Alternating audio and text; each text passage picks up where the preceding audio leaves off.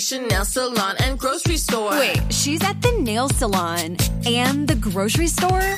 I'm at the combination nail salon and grocery store. Groceries through Instacart, delivered to my door. I don't have to choose between acrylics and the grocery store.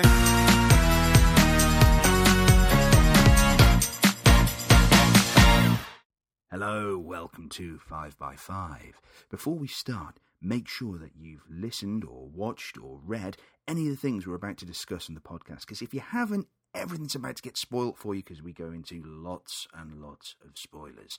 So if you want to watch these films, read what we're talking about if it's a comic or listen to music that we're discussing. For God's sake, stop listening to this, go off, read, listen, watch what we're talking about, and then come back. If you don't mind it being spoiled, carry on. If you've already seen it, carry on. This will be our own discussions, so you can listen to what we're rambling about. They're our own opinions, so you might not agree. And if you don't agree, that's completely cool. But for God's sake, don't write in angry to us because, let's be fair, opinions are like arseholes. We all have them, and some of them pretty much stink. Enjoy the show. Switch to DCS ranging. 240, nominal to profile. We're in the pipe. Five by five.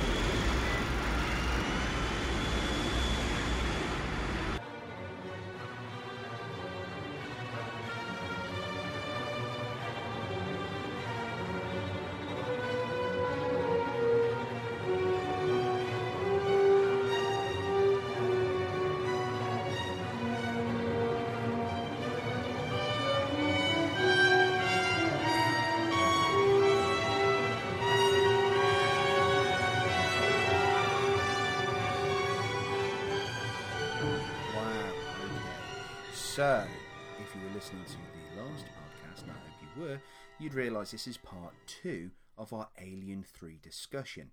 Now, uh, we've gone through a lot of the pre production in part one, and this is us continuing our discussion of the actual film that was released. So, uh, sit back and enjoy the rest.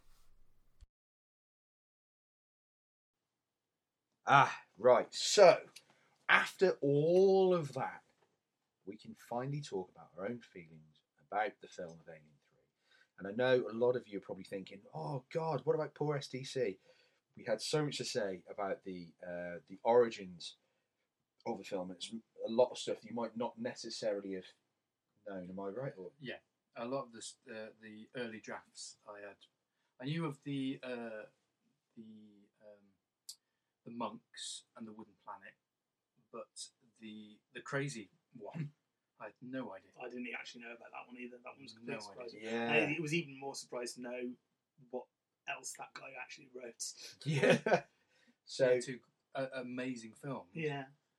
Um, with two amazing, um, already existing uh, alien uh, actors in it as well.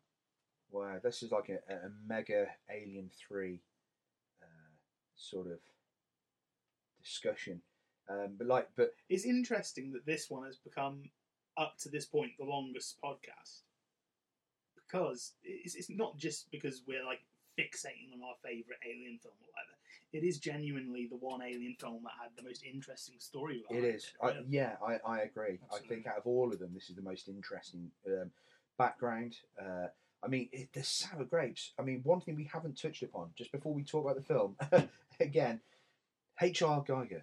Um, he he created loads of extra new stuff and redesigned the creature. And because there was so much stuff, I think was it Alec Gillis, the effects man, um, who the who helped me out, the guy who created the effects for Alien Three. It was Woodruff, wasn't it? Woodruff Genius. Thank you, Yeah, there Tom- we go. Tom Woodruff Genius. Tom Woodruff. yeah, But who who was in the suit? It was him. It was him. Yeah. Thank you. Why is this? He was working effects, but he was actually also the guy who's in the Where have I got suit. that name from? I have no idea. So I apologise from you going, what are you talking about, Chris? Um, yeah, so Tom Woodruff Jr., um, he's doing all these effects and he's trying to, I feel really badly for him because he's trying to accommodate these uh, great designs that uh, H.R. Giger's um, sending out to him. They're th- amazing. There's a little like archive footage on the Blu-ray of Yeah. actually interviews with Giger. Yeah. and he's actually pulling out his sketchbook. And there's some great His stuff. original sketchbook with all these designs in it. They're Uh, just mind blowing. and they basically for the, for this one what they did uh, what he did with this alien redesigning it he made it very a lot more feminine a lot more sort of sexier in design the bottom part of its face is like a woman's lips so it's almost like it's like beauty and death so when It had like a pout. yeah so if it kissed you, it like it literally kissed you to death. Where it, it had less of an aggressive bottom part of its mouth. It wasn't aggressive, as it were. It sounds really strange. It, I mean, it's aggressive. It didn't look It didn't- as uh, aggressive. as Yeah. aggressive because of that feminine. So it was almost beautiful. So it's hypnotic. Well, th- this way even Giger described it, it was like it, it, it was sexualized. It was supposed to be more erotic. yeah, I think it was his exact words on it. and like that, even things with the, the design for it, the it wouldn't have the second set of teeth inside like originally. It would have more like a spiked tongue. Yeah. and it would go in and almost like um, kind of like barbs on a on a certain animals. Like if they barb you, if you try and pull them out, it, rips, it everything more out. out, and, and it's the same thing with the tongue. So what it would do, yeah, it, it would it would kiss. It was almost like he said, like kiss you to death, uh, like the French kiss of death, and it would uh, the tongue would go into the victim's mouth or whatever, and it would essentially just rip out the rest of the person's insides and things like that. So it was a lot more kind of beautiful and grotesque at the same time. Um, which Crazy. fits in very well with uh, with Giger in general, in general. yeah, But it was also, if anything, an idea that was kind of utilized again species. with species, wasn't it? Uh, and the, uh, one thing I thought was kind of cool is there was uh supposed to be like a finger ridge design across the head of the alien. You said it, it was supposed to move almost. I think his wording was like corn, Yeah. like breeze through corn, So if it, if the, like like a wind going through it, it would kind of like wave. wave, and that's almost like the hair, and it's just like this strange, beautiful being. And I was just like, that is. I would love to have seen that, and they started making maquettes out of plasticine with this this design. Yeah, design. you actually seen that. Yeah. making and yet again, designs. more money spent on things that weren't used, used. yeah. And and the worst thing was like It just kind of gets to the point where it's absolutely maddening. You, you can see why Yeah. Fincher had such a Yeah. meltdown about this film. Oh God! And you can see why um, H.R. Giger's just going. I've had enough of this, and like, and the way he was treated is I dunno, really insulting. It's insane because up to a point you understand it, and then past the point it feels like self sabotage. it does. You're That- taking some really cool ideas, and you're not just worrying about them from a money standpoint. You're just not having faith in the people you're hiring. Yeah, It's it's The- it's, it's oh. boggling. It like really you is. said before, it it reeks of nervousness. yeah, yeah. very much. so. really badly. Like the And panic. We've already like, messed up. yeah, How can and and as as many people know, once you start messing up, mm. it's a it's a dangerous. Uh, It's a slippery slope, yeah, isn't it? Exactly. And- yeah, you just I, I, I mean, Go. there was some, there was some, like you find that Tom Woodruff Jr. is is he's doing all this stuff, and he's trying to do a balancing act. He's trying to keep H.R. Uh, Giger happy, Try keeping it sweet, basically, yeah? You know? and and he said like at one point he rung up and went, "Oh, do you want to come down and fly to Zurich from where I'm I'm based and where I'm doing all this stuff and faxing you all the production designs? Do you want to see what I've done?" And there was literally no time because there was so little time because of all the pressure of the studio and the, How- the workload. How do we get an invitation like that? And, And and and he had to say no, and he said it's the one thing he's kicked himself about, and it completely soured the relationship. He was trying to help, um, like incorporate as much of the stuff that Giger had done, and then afterwards he discovers that Guy was going. They've taken all my designs and they've turned it to shit. What an awful thing! Fuck them. I've had enough. And you feel really bad because you can tell that Tom Woodruff Jr.'s going. I really respect and I really admire this beautiful work that is being done, and I want to do this, but at the same time, I've got my deadlines to do, and I I am in a catch twenty two, and I'm insulting somebody that Yeah. might be one of my creative heroes. to, to him, it probably felt like he was massively disrespecting Giger. Yeah. and he didn't. And and the thing is, he was trying not to. Yeah. Everything he was doing, he was trying not to, and that's horrible. I feel so badly for the guy because he's kind of like he's and he's working at so much stuff. Being forced to bastardize uh, Giger's stuff, his input. Oh, Yeah. yeah. but it gets worse, doesn't it? We all know Yeah. that. By the time we hit Alien Resurrection, Oh dear. it only got It worse. doesn't even. He doesn't even. Fe- I don't think he's even in the credits. Was he credited in Resurrection? I, don't know if think he was. I think It might be like based so- on the original concepts Yeah. of, designed by. I, I, I think legally speaking, they have to mention Yeah, something. there's a credit they have to put in. but- yeah.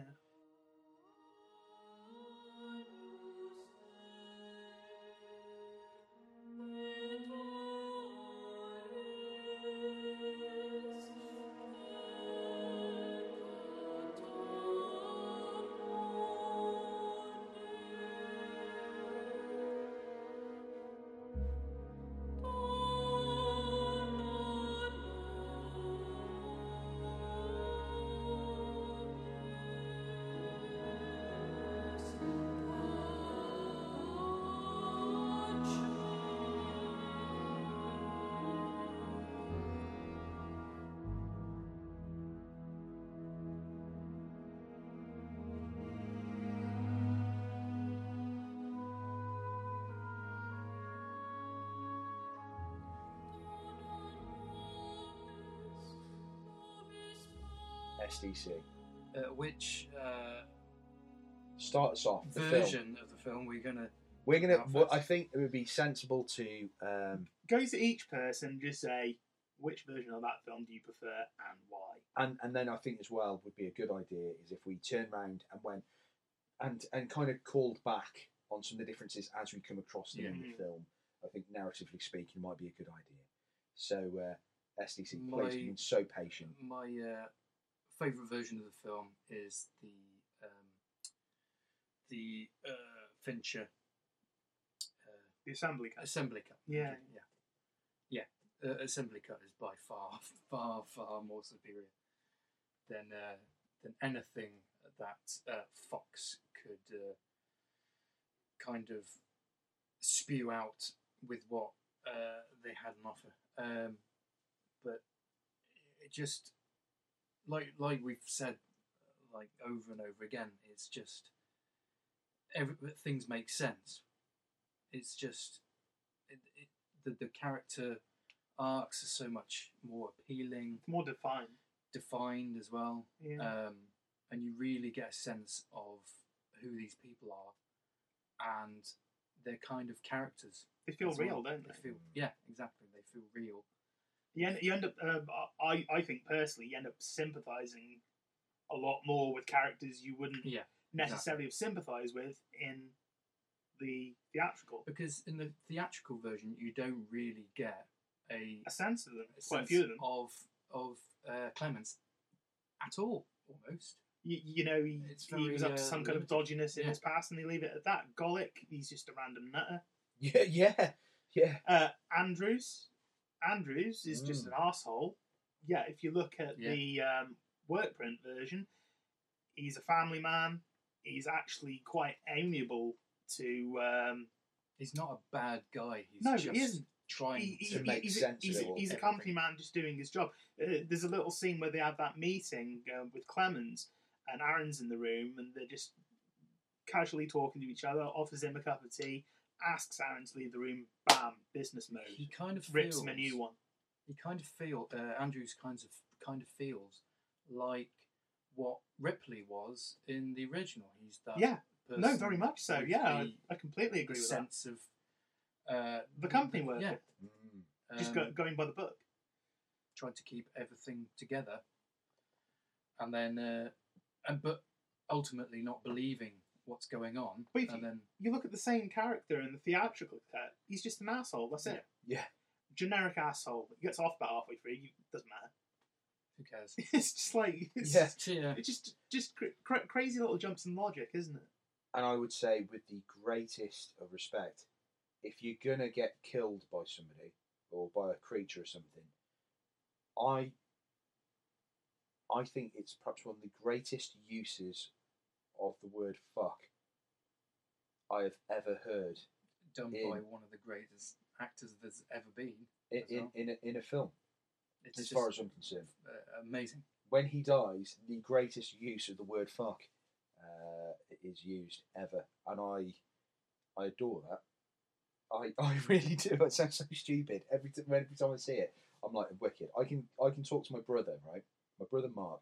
If I speak about Alien Three to him, I go, "What what's the best version? Best, you know? I might I might not don't even need to bring Alien Three. I say what's the best version of the word fuck in a film, and we will literally always gravitate to that clip with with Morse holding the chair.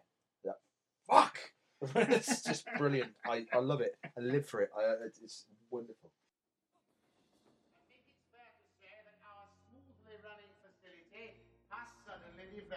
Developed problems. I can only hope we are able to all pull together over the next few days until the rescue team arrives for Lieutenant Ripley. It's here. We got Clemens. Stop this raving at once! I'm Stop telling you.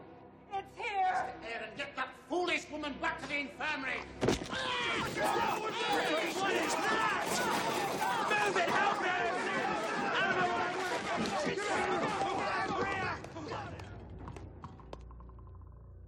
Fuck! Um, so so you prefer the the assembly cut? Uh, yeah, one hundred percent, absolutely. Yeah, and um, one when it comes to the timeline of uh, the Alien films, and because we discussed in Alien, like kind of what sort of film you watched first. And you said was it Aliens first you saw? I saw, I saw Alien first. So you saw them in order. I saw them in order. Yeah, I saw Alien first, then Aliens, and then Alien Three. Yeah, and I think me it was Aliens, Alien, then Alien Three. I think then some mine was that order as well. Yeah. But technically speaking, I played the SNES game before. Oh, and the Mega Drive game. Oh, the the, the Alien Three version. The oh, Alien that 3 was. A, version. I love that because it was a really genuinely good platform shooter. Yeah. Yeah, the Mega. Drive one was brilliant. The SNES one, when Oh. you died, they put Hudson in going, it's game over, man, it's game over. It doesn't make any sense, but cool. yeah, I've got to pick a copy of that up now. I forgot about that game. It's Um, awesome. great. Just going uh, on uh, Alien games, um, the Alien from Aliens Three is the one they they inspired the Alien from the AVP games as well. The, Really? the- not the original on the Sega Saturn, I think.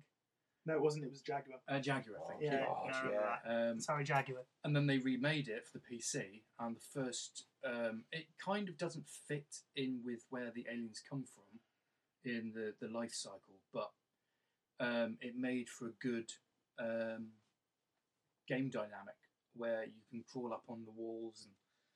Uh, I, lo- I love the AVP games on the PC. They were Yeah, awesome. they're There- amazing. There, there was two of them, wasn't Yeah. there? I always think of my They were mate great. Paul when I think of the AVP games. He he. Uh, They were awesome though. uh, They well, were back so in the good. nineties, he had a he was a PC gamer and he had access because his PC was a good PC, and uh, he had access to these games. And uh, me being a poor student, he'd be like, "Oh yeah, Chris, you know it's cool. Check this out." And he he was like, "Do you want to play this?" I remember going round to his house and he had to go to work, and he went, "Well, I've I've only got a shift. It's only a four-hour shift. I'll be back in four hours. Here, check this out." I was like, "Are you sure, man?" He's like, "Yeah, yeah." So I was sat in his little computer room playing AVP, going, "This is amazing. This is really good." And yeah, really appreciate that. It was wicked. But uh, so yeah, yeah, going off on the mad, yeah, mad, mad tangents. tangents. But Alien Three, how how do you feel about um, about Alien Three in general uh, as a as a film? Um, I, for me, in terms of um,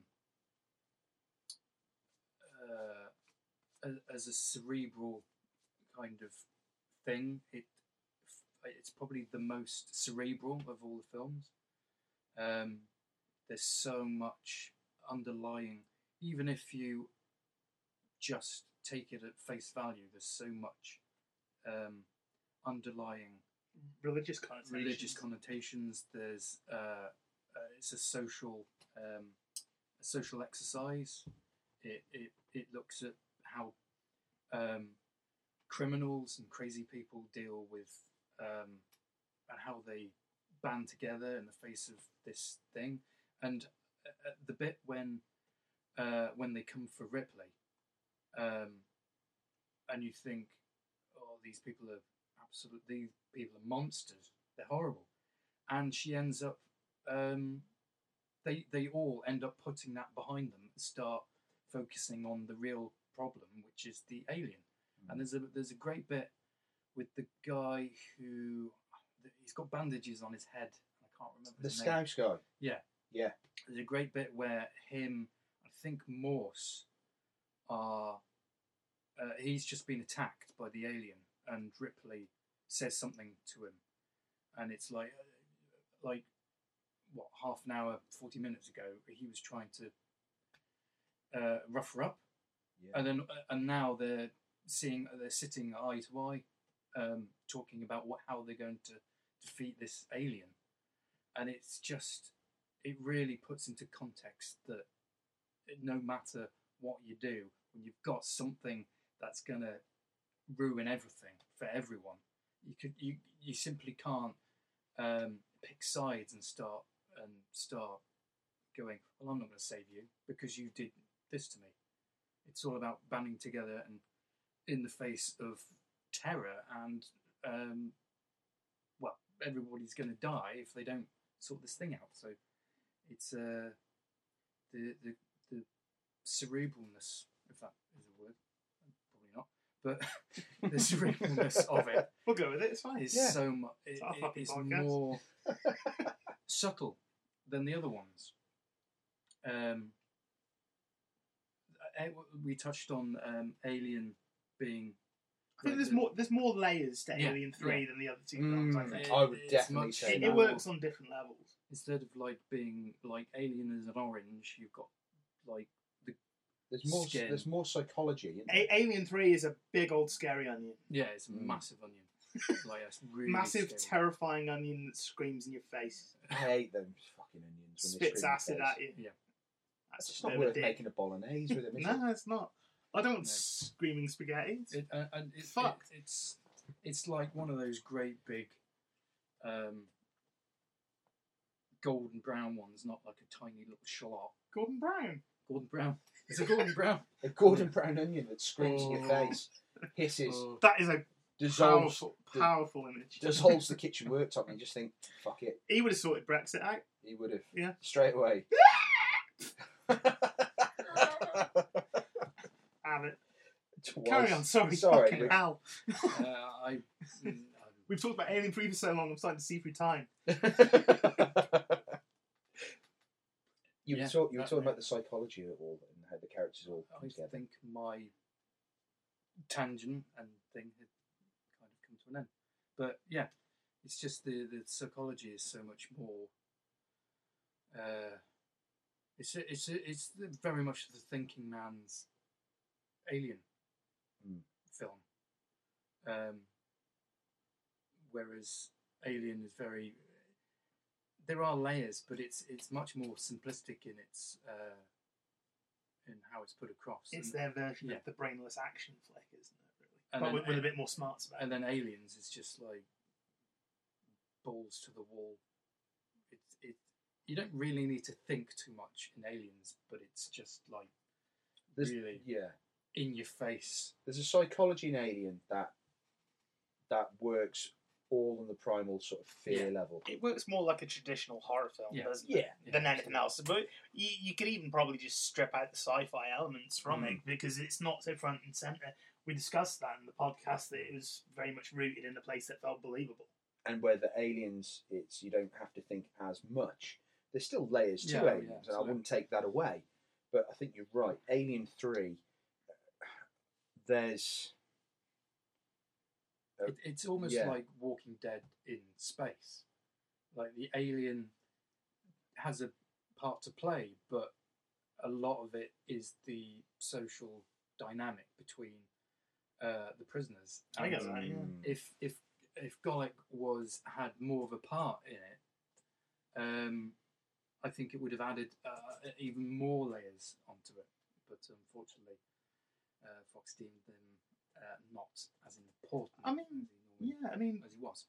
to- to have more of like a, a human antagonist Yeah. in Golic, but also keep him quite sympathetic would have been quite a smart move, but obviously someone somewhere didn't think that was a good idea. It's just baffling. It is baffling.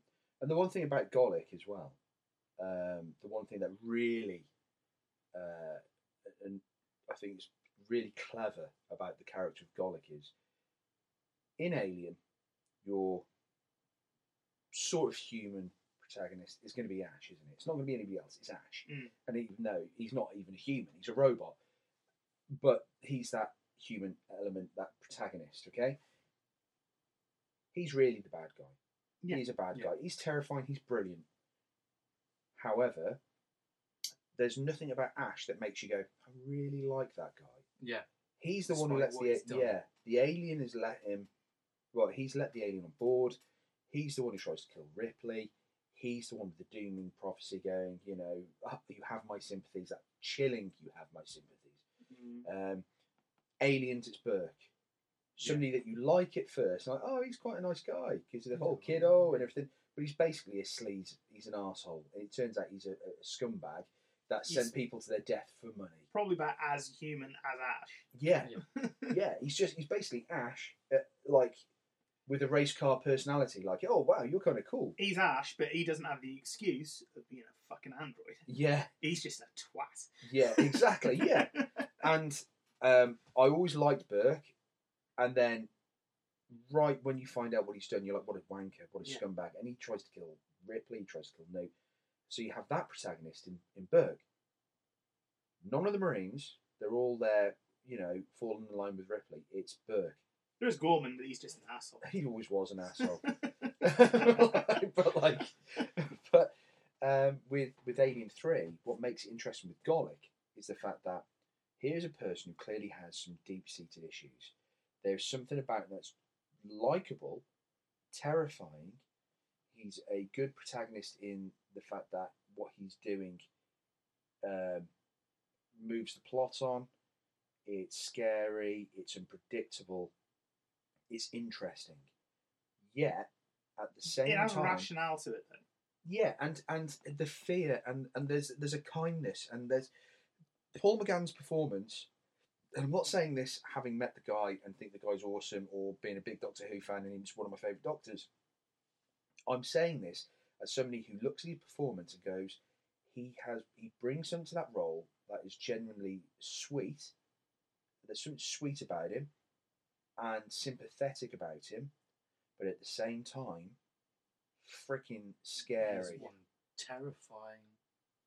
Well, For me, it's, Brilliant. it's that scene that we were discussing before, On the bed. where he's Yeah.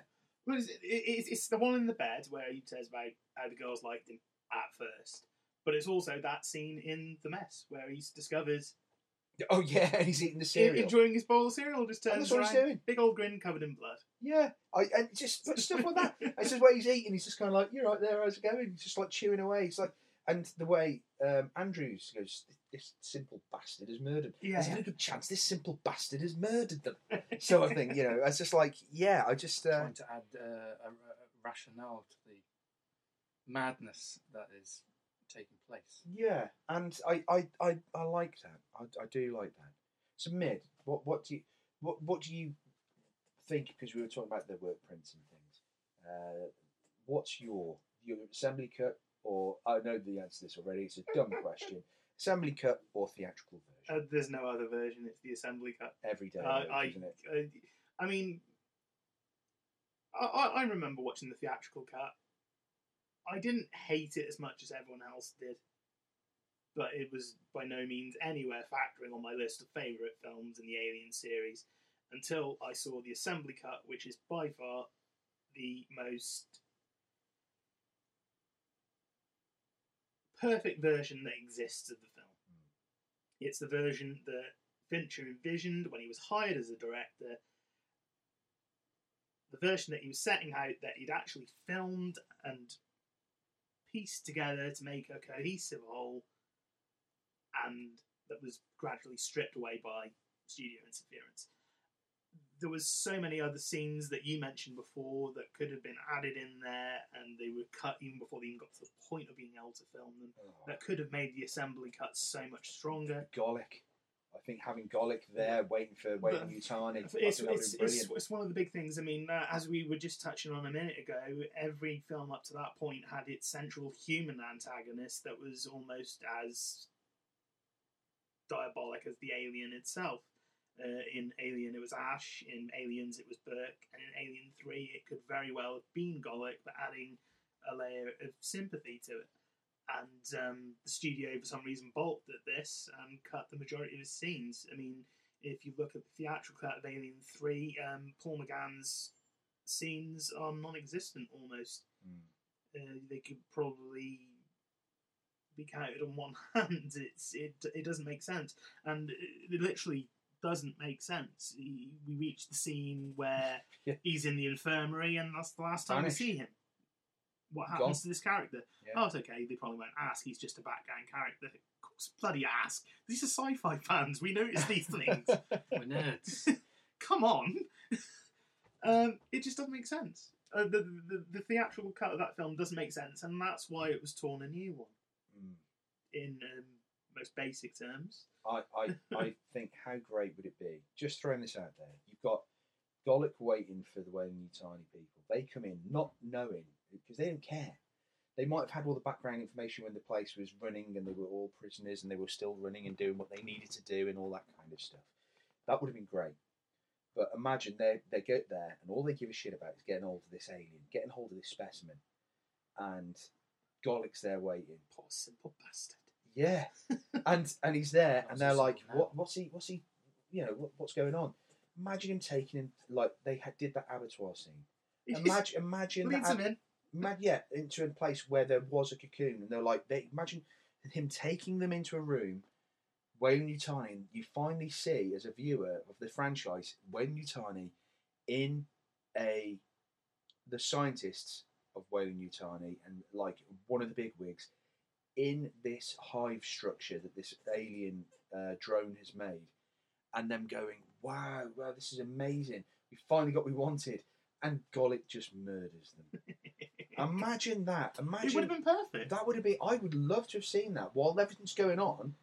These guys from Weyland-Yutani are being chased down by Golic. Yeah. that would And be it- And brilliant. strangely, it, it turns Golic from this uh, poor simple, uh, poor simple bastard, Poor who, simple bastard. who you who you kind of like, oh, he's a bit crazy, into someone that you go kind of going, yes, yes, Go on, my kill the company. yeah. It'd be that would. I mean, uh, it would have been nice, not for all of them, but if he killed a couple of them, that would have been quite interesting. Um, I mean, obviously, it would have gone on a divergence where where you'd be like, well, hang on, we we really this is an alien film. This is great and all. Should we not watch the Alien and Ripley and everyone? And it comes the Golic show, I suppose, when you do that. But it would have been kind of interesting if you kind of alluded to that in a couple of throwaway scenes. Yeah, It would have been Uh, I. I, I just feel that in that theatrical cut, they kind of lost their way with something that had become almost a staple in the previous two films. Yes. There was a central human antagonist, and if you look at the theatrical cut, it just isn't there at all. Mm. The assembly cut, it's only kind of alluded to. It's still not completely there the Yeah. assembly cut either. It's alluded to, and we know a lot of stuff was cut. And I think if it was going to be pro- improved any further, if David Fincher suddenly went, okay, let's go back and have a look at this in the way that Ridley Scott did with Alien. I'd love if any of that footage existed somewhere in some drum somewhere that just collecting dust, and he pulls it out and he reassembles it. I'd be first in line to watch that Yeah, definitely. because it would make more sense and it would be the vision that Fincher wanted in the first place before they just started scissors culling. came. Yeah, they just started culling left, right, and centre these wonderful scenes that have been described. my my personal favourite version, I'm with you, is the assembly cut. It, it's, it's everyone's favourite yeah, version. but but I will say this: I still loved the theatrical version. When I was a kid and I watched Alien Three, my dad rented it out on VHS because when it when it came out, like I said in the first podcast, my first exposure to watching Aliens was Central TV showing a copy of Aliens on a Saturday night uh, from like eight, well, ten o'clock at night or whatever they played it at. and my dad recording it for me and my mate to watch it. So there was that. Then I got to see Alien because again it was shown on terrestrial TV and my dad recorded it. I was like, Dad, Dad, I want to watch Alien. Oh, okay then. So I watched Alien. Um, then when Alien Three came out, because at this point the sequel's getting to come out, and I'm like, really want to watch it, but I'm a kid. I'm 11 years old when it comes out, and I'm like, there's no way I'm going to get to watch it at the cinema. I'm an 11 year old. Um, so I bought the Alan Dean Foster novelisation, and it was the first year of secondary school for me. So the very first day of secondary school, when I first started, um, I'm reading my book because I've taken my book with me to school, uh, which is the novelisation of Alien Three. Directly opposite me in my form for the very first time um, is somebody who becomes like family to me over the years. Is Tom, who would have been here tonight had it not been for horrendous, horrendous hangover. Uh, so this one's for you, buddy. Or did I kill him? Like in my notes that I mentioned about uh, earlier. Um, I um, I'm not going to say anything. that's right, because you were on want that list as well. I don't want to be implicated in the murder of Tom. So so I wasn't even there, so I'm fine. I haven't even seen these assholes before. Like- like, so, it was getting a bit ashy in here. Um, so yeah, like basically, uh, Tom was reading the novelisation of Alien Three, which is why I said, "Come on, come to the podcast," you know. And like SDC last night when we were drunk watching Alien Three, he goes, "Why doesn't he come along?" I was like, "That's a bloody good point." So I invited him, and obviously the tequila, well, the mezcal worms that we ate last night Burrowed into his mind. burrowed into his mind. Uh, and uh, Christ, I'm I'm not even going to lie to you right now. My my sweat coming out of my body that being expelled would probably get uh, Mother Teresa give her the DTS just looking at me. You know, uh, so just like my shit's so so bad right now. like, um, Don't sound about your shit. no, I don't want to know. about- My shits are so bad right now. no, no, not actually my shit. I'm just my shit is in the metaphorical sense, not the physical sense. Oh, your Uh, being. Not, my being, uh, yeah, not your waste. not not my excretions. Although they probably are quite bad right now. they probably would be, yeah. Why are we even talk? But carry on. Anyway, so uh, uh, like that's what I'm saying. once again, not light-hearted. we digress. we digress into Brown Town. Um, so, it's so so easy to take a wrong turning. it, it really is. I left at Albuquerque. Oh. Jesus Christ! Yeah. The, Yeah. So so anyway, um, Tom Tom uh, was reading Alien Three. I was reading Alien Three, and that's how we bonded and, and became fast friends. And I've known him ever since. I'm 36 now. This is when we were 11 years old. So you know, 25 years ago, we were watching or reading Alien Three. I get to finally watch Alien Three on a VHS when it comes out. My dad rents it out. I can't wait, and I'm watching it, and I'm downstairs in my front room, and I put it on, and uh, I put it onto the VHS, and I'm there going, "This is great," and I've got the lights off, and I know what's coming because I read the novelisation. I know it's going to be bleak, and I still loved it. I still thought it was a great film. I, I really do love Alien But Three. you must have been like expecting a lot of uh, stuff yeah. to happen, and it just doesn't crop up. Yeah, because in the novelisation, it's there. The novelisation yeah. existed from a version of the script that they gave to Alan Dean Foster and said, "Write the novelisation from that," and they change it. and it's so fascinating the dynamics, some of the, the lit, literal differences in, in the way the story's told. There's an amazing bit where she's having a nightmare scene, and all the tubes uh, in, in the uh, the cryo tubes are all there, and and uh, she goes past, and Newt is in one of them. You know, open their eyes, and just loads of stuff. That, chances that you could have got the cast back for those little scenes, and Hmm. it's I, I don't know. I I really really really like it, and of course, when the assembly cut was coming out, I was like, I can't wait for this because I had no idea. Because back in the days when the internet was a bit scarce, I had no idea they'd actually filmed half of this I think stuff. I think it's, it's it's it's one of those things that I think a lot of people got very excited about because this was like this was 2003. I Mm. mean, really, this is like pre YouTube.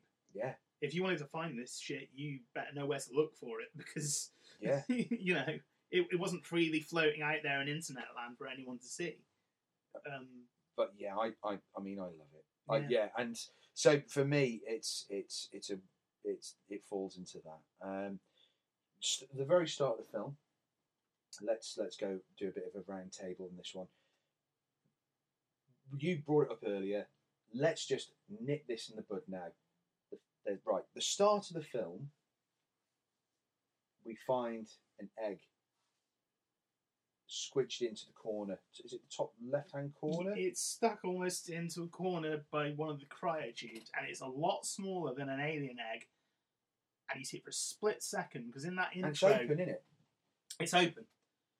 And it's, it's, it's, it's there for a split second because in the intro you have the score playing over and snapshots of what's happening inside the Sulaco. And one of those snapshots is a very small alien egg attached to the side of one of the tubes and it's open. How does it get there? SDC. Do you want to answer that? Um, Because I'm not What's buying, your theory? I'm not buying anything on that one. I think they dropped they dropped a bollock on that. it was uh, an actual alien bollock. That's what it was. Ah, Hatched open. Explains, Hatched open. explains the size. Um, that actually, I, that, that was supposed to be a joke, but that actually kind of made It, no, sense. it, it makes more sense than what was already there. So. um, yeah, I'm going with uh, It's- it- Alien Bollock. It's You're- one of the biggest plot holes that you can unravel the entire film with, and it bugs me to this day, even from the assembly cut because it's still in there. It bugs the hell out of me. Yeah, where does it come from? Because It the doesn't make Queen, sense. The alien queen never got to that part of the ship. No. So who the fuck puts it there? No. It's, it's not like, oh, oh we- we've got to figure out some way of getting the alien into this film. It's like, you've already got that way in Aliens.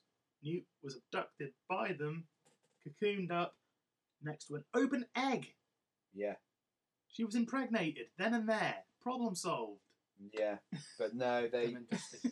Well, and, and even with the other earlier scripts, the idea that um, the alien queen, when it uses its tail to rip open Bishop, there's kind of it kind of alludes to the fact that it's done to like put something in there, like like a seed that would grow into an egg or something. Even that's a tenuous link, but it's it's something that has a very small strand of logic that brings sorry. it back to that. Um, at the time, you know, being as I am now, very much a genre fan, very observant of things to the point of insanity.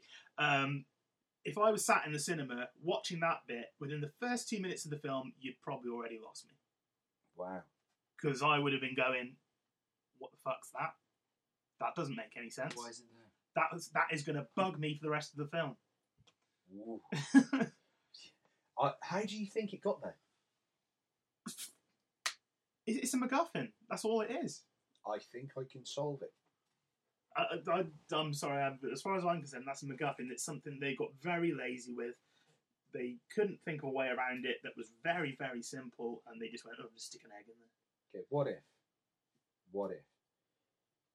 Using a time machine and some common sense and reshooting that particular part, wouldn't it be great if, but even then it would.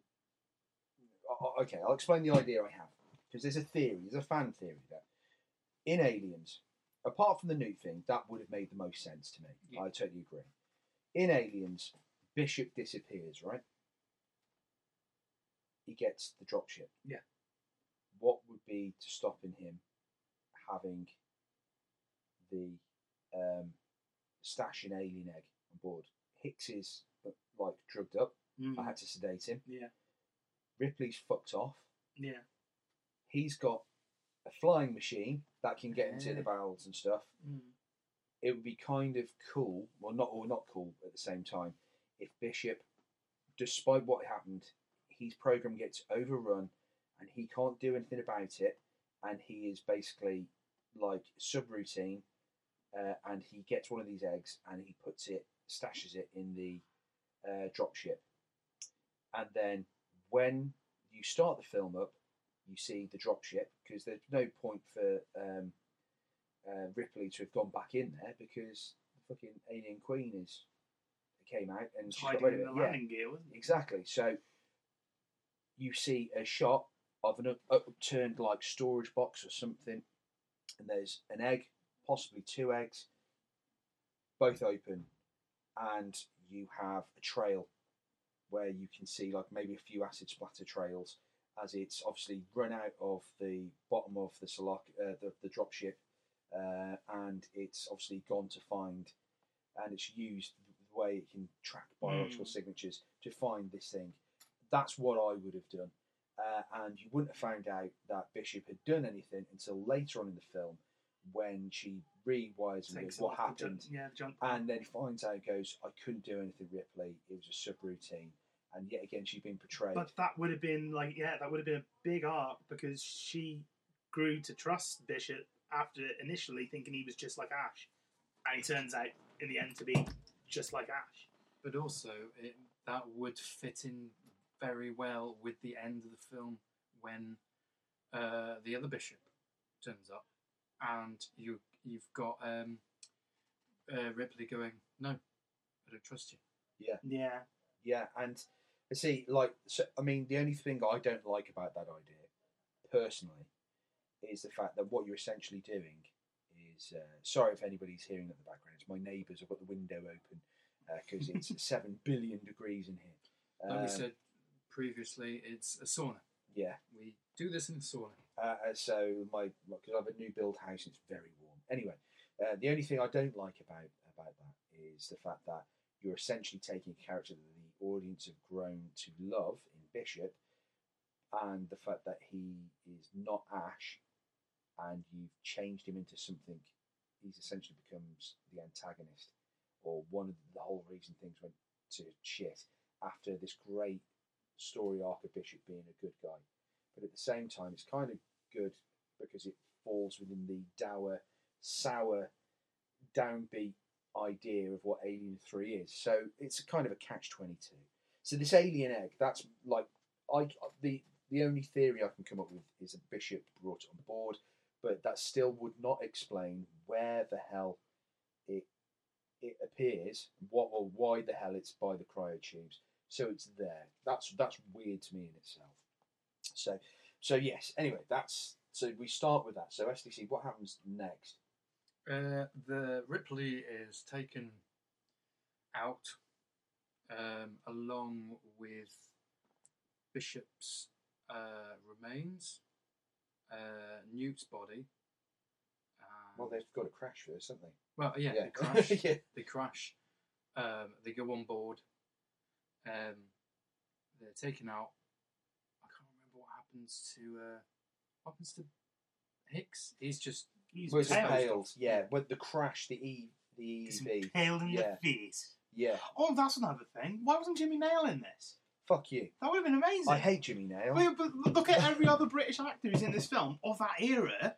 Jimmy Nail, he would have been perfect. No. He's my right. Listen, He, he listeners, is visibly perturbed right now. He's actually like s- squirming in his chair. Jimmy Nail is my arch nemesis. I have no logical reason for this. I'm sure he's an exceptional human being, but I have a little uh, phrase, and that's if it's an epic fail, blame the nail. uh, and uh, I believe, out of my heart, that Jimmy Nail uh, is is my nemesis. And one day, some real bad shit is going to go down. I'm going to find out Jimmy Nail was responsible for all of it. Um, He's behind pretty much everything bad. he he, yeah, he's everything that is wrong. He's he's the uh, Illuminati. Yeah, Jimmy Nail is the. What if he's the- listening to this right now? I mean, it's very unlikely.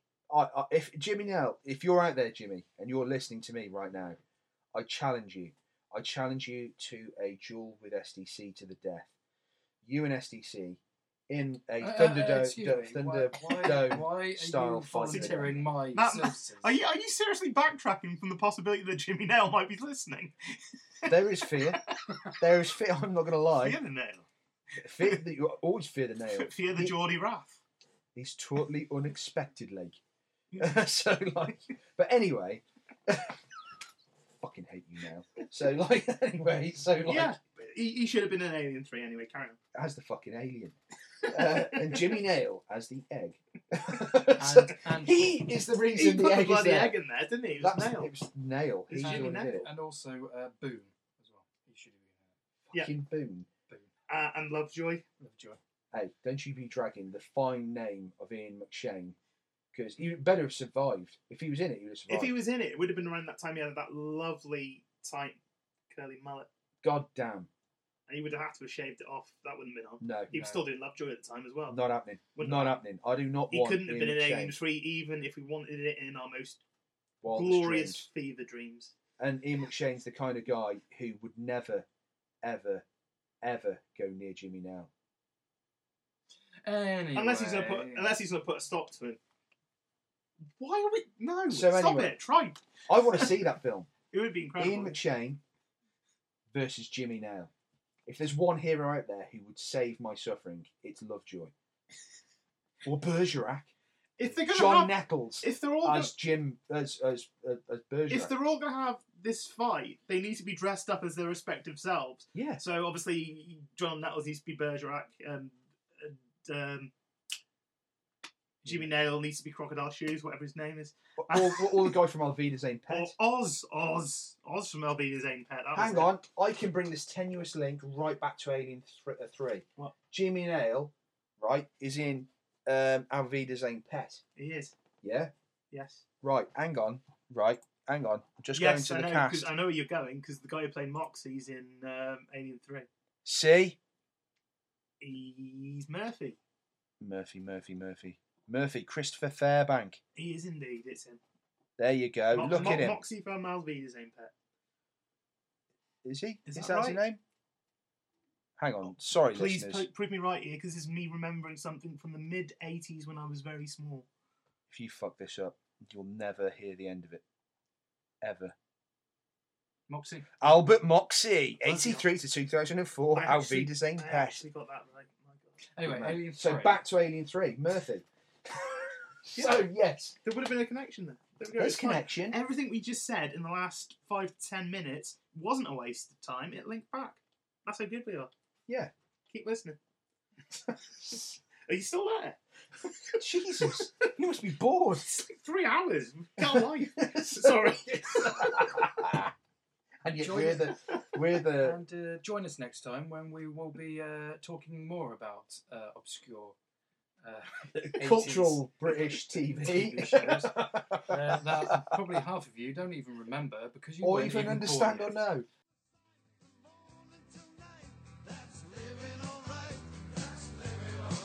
Then a pint with the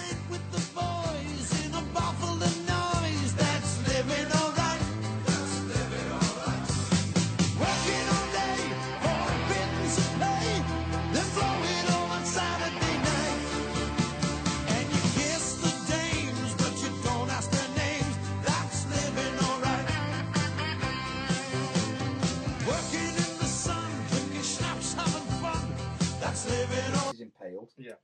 Right in the fierce. This is how it started. In the fierce. Geordie. In the fierce. Stuck it in the face, and then, then all that came into my head was nail. And then they're taken out, new uh, Bishop and um, and Ripley, because there's no point of taking uh, Hicks out because there's nothing really to take out. Yeah. Part of the support beam now, isn't it? Yeah. That's So, a uh, horrific puppet as well. Yeah, it's teeth.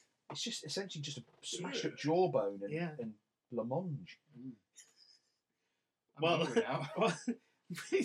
I need some blancmange.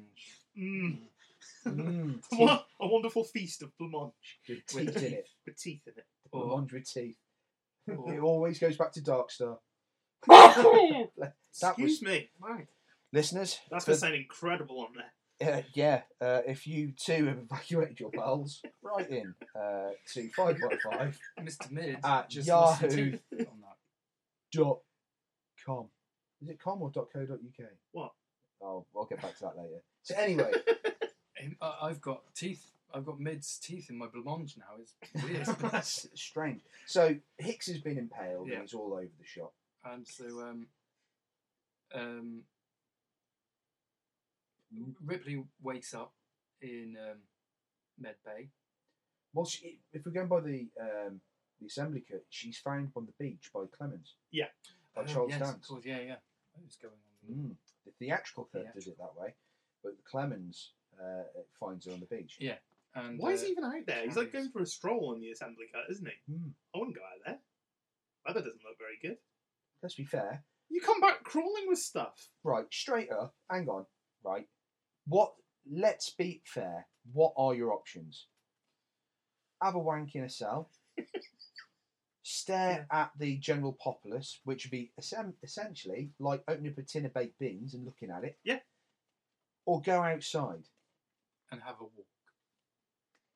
maybe find Hmm. maybe find a stranded lady.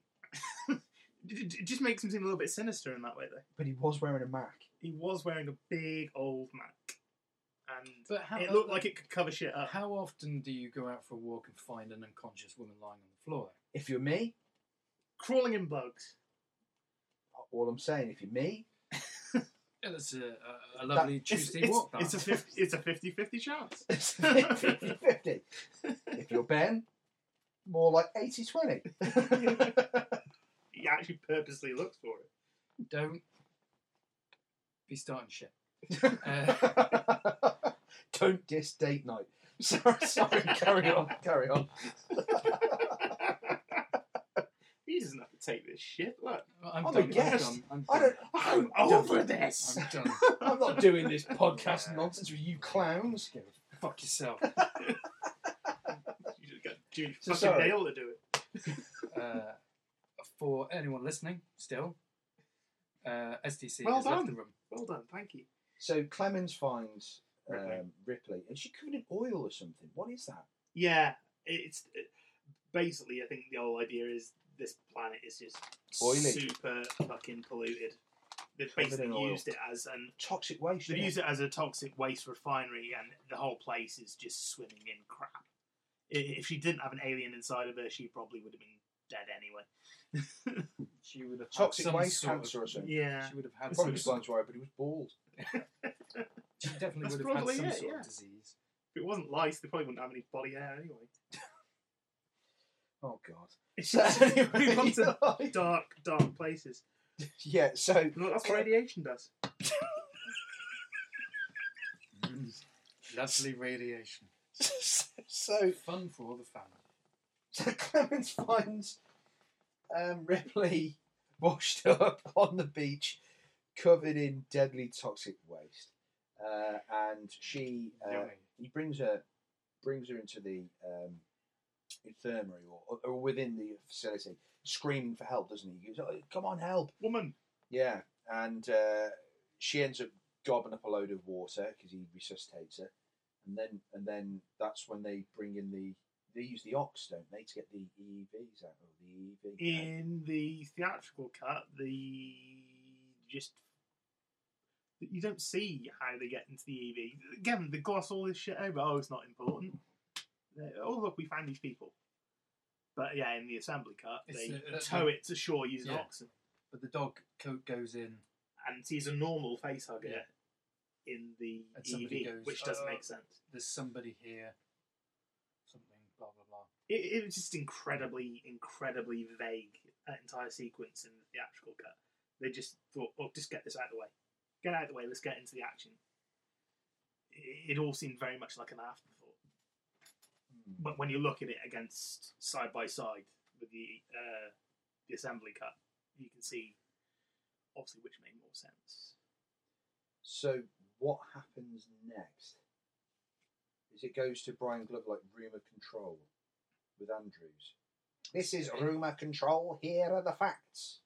What is he sound like Davros? Shut up. Okay. He did Why does he sound like that guy from Bottom? Because he is the guy from Bottom. Yeah, I know. Fuck's sake, you have to ruin everything. God. God damn it. God. Ruin everything. If I see either of you tonight, I'll kill you. yeah. Well, we're sitting right here.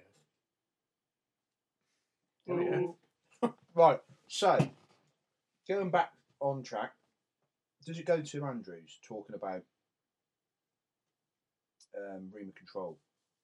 This is a rumour control, and here are the facts. Yeah, um, um the, the, I think there was a thing with the assembly cut that um, he was sending a message to Weyland-Yutani on his computer, Yes, but I don't thank you. think it was included in the normal cut. This is the problem when you strafe between two different versions of the film. Yeah, because like in the normal one, there was a, a screen flashing up Mm. rather than him typing it. It's just a screen with the information, and there was a difference between the information in the director in the theatrical cut and the assembly cut. With the normal one said Newt was twelve years old, and the other one said she was ten. Yeah, It just shows it's it's not even been thought about. It's just not just type any old shit. yeah. It's it, uh, it's, it's it's very woolly, really, the way that was approached. Um, I mean, I suppose in the grand scheme of things, it doesn't really matter, but it doesn't look very good when you have two different cuts with two different completely different sets of information. It's just like so so what so what happens story wise afterwards then? Uh, there's a bit with um, Andrews in the office with Clements, and they're talking about what uh, is going to be done with Ripley. I think. Yeah, because this is uh, where I said where it was slightly adjusted for the assembly cut, where it made um, Andrews look like less of an asshole. Yeah. They're actually talking quite. Um, He's concerned about the, the what would happen to it. That's the main Yeah. yeah, no, and the rowdiness of the well, beforehand, invest- it's, it's, it's all quite amicable, and he offers him a cup of tea, and then he asks Aaron to leave the room, and bam, he goes into business mode and starts tearing him a new one. Mm. That's the difference between the two cuts. And I think the assembly cut tries to make him look a little bit more like he's just doing his job, whereas the, the actual cut just makes him look like angry northern asshole number one. yeah, yeah, definitely. Basically. yeah, definitely. So Who likes tea? Ripley comes to, and she discovers what's happened to. Um, she's discovered what's happened to Hicks and Newt, and then she goes into the EEV, doesn't she? Because as it Clemens talks about, look, well, um, the the droid, there were bits of the droid everywhere, and all that kind of Yeah, stuff. they yeah threw him on the junk pile, didn't they? and so and he's like uh, says about what happened to the girl going well if it makes you feel any better she wouldn't have felt anything that always makes me kind of chuckle in a dark way because when you see Newt when at the beginning she looks like she's screaming and very much Yeah, yeah. awake in Yeah. that pod didn't feel a thing she looks terrified I'm like Yeah. I beg to differ there uh, I- Clemens old chum I think you. I warrant you don't have a clue what you're talking about. You ever drowned? yeah. Sir, I, I, I believe you- you're supposed to be a medical practitioner. Uh, what is it when you see somebody's face contorted in horror uh, and it's clawing at the inside of a tube? Although, in, in his defence, uh, drowning's supposed to be one of the nicer ways to die. It's supposed to be lovely. Not not by what we saw with, with the Newt, bless her. It is No. horrendous. That is horrendous. Actually, at this point, I want everybody's opinion.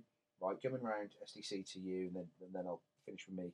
Um, opinions on the death of Hicks and Newt.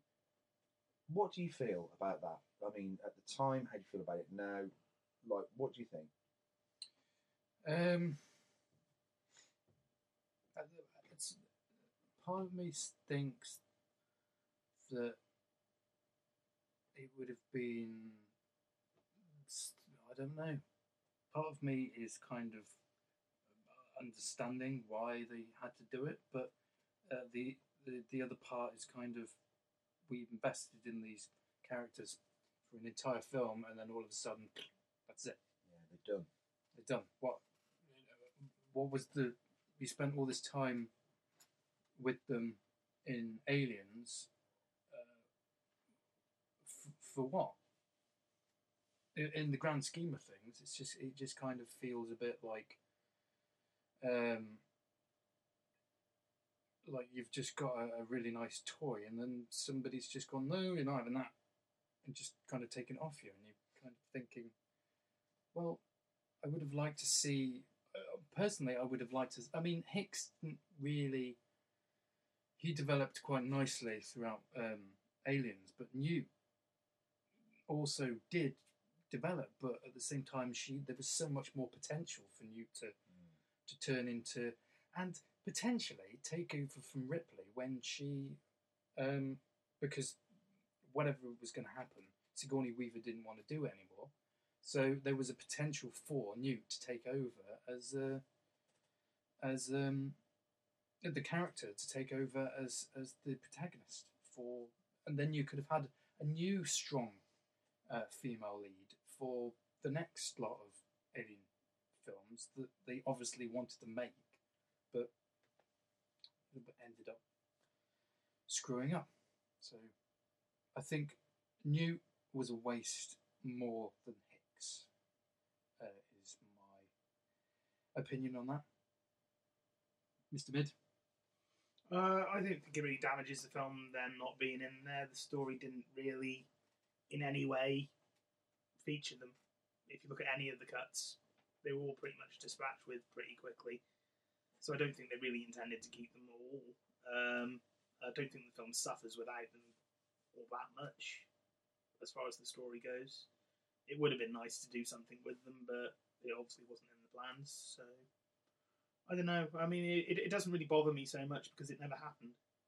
Right. If it was something I knew they planned to do and then changed their mind, I probably would have been more bothered. But they never really factored into any of the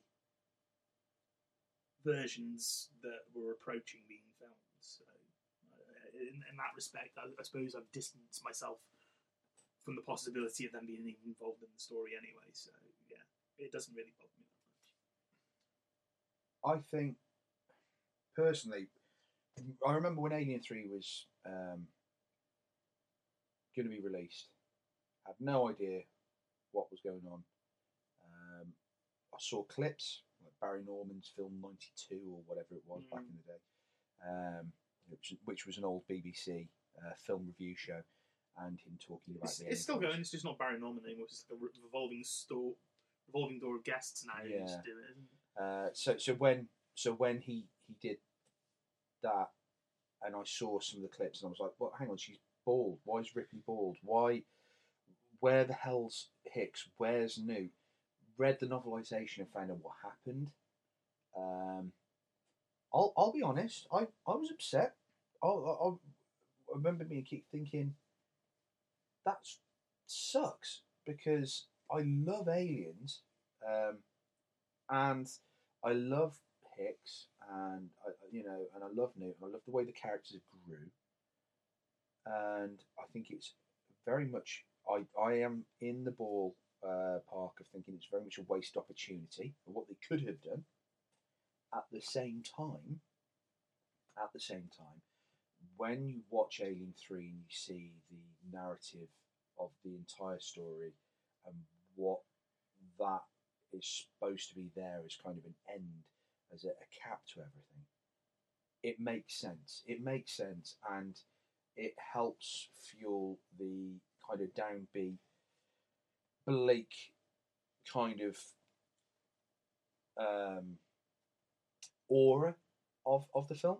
Uh, at the same time, part of me always will want to know, like, what what would have happened if you had Hicks there, or like even if you just protected Newt because Newt Newt's innocent and it's it's horrible knowing that she died in such a horrendous way, and then the idea at one stage the, the you know she was going to be impregnated and have this thing rip out of her. Um, Hicks having such like his body like you, I suppose it's so visceral when you see somebody who's been ripped open by this falling support beam. You've got Hicks dead, you're like, God, that's a waste of It's a- something you really it's a- like. it's a horrible ending for um for a great character. Yeah. It's just like yeah.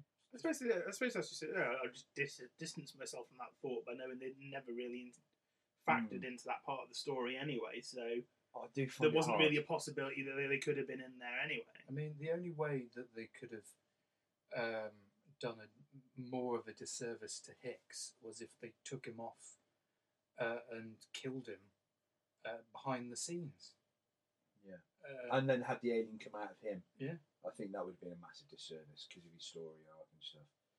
Uh, and being a big fan of Michael Biehn as well, and just thinking that, you know, it's it's just a waste. It's a bit of a waste of uh, of the character Hicks, and I think he did a great job. Uh, Michael Biehn did a, a brilliant job making this character work and be a fantastic character. Um, Carrie Henn did a brilliant job making Newt work, and it's sad. It's sad to say goodbye to them, and I think in it- such a and a dark way. throwaway Yeah, throwaway, sort of senseless, horrible way. comment, just like Yeah, and so there is that. I, I do see that. I understand and again, it helps with the narrative, the darkness of the narrative, and understandably, Ripley's character is always one who's very solitary. She's always had to walk these paths of darkness uh, alone, and it works with her story arc, especially as the idea of the survivor looking back on her life and thinking, I could have had something more, but I had to land on that damn planet, and everything was taken away from her. Like the special edition of Aliens, you find out that she had a daughter and she was dead like before she got back and said she was going to be back for her 11th birthday and how that relates to Newt. And then it's kind of like she gets that daughter figure back uh, or has something to continue to live for, and that's taken away again. And then only to find out that she's got a fucking alien inside of her. And just all that kind of stuff is very dour and downbeat, and it works within the context of that. But again, part of me is always a big what if, and I, I do think it's very sad, and it's hot. And again, I hate that bloody when you see Newt in the pod, in the in the cryopod, and she kind of the terror in her face, and like, come on, man, do we need to see it? I don't. I don't think it, you you don't actually see that in the assembly cut, do you? That's on the theatrical Mm, cut. I think it's the theatrical cut, yeah. Yeah. Uh, but you definitely, you know, you definitely You, see. you you do see it in the theatrical cut. I think. I don't think you see it in the assembly one. At least I don't remember seeing it in the assembly one. I only watched it recently. Might Well, we wrong. watched it recently, and uh, Yeah, very, but you very drunk. You were blasted though. Yeah, so that was probably not the best. That, that fella wasn't even making sense. Started speaking in tongues. Why? Why are the innocent punished?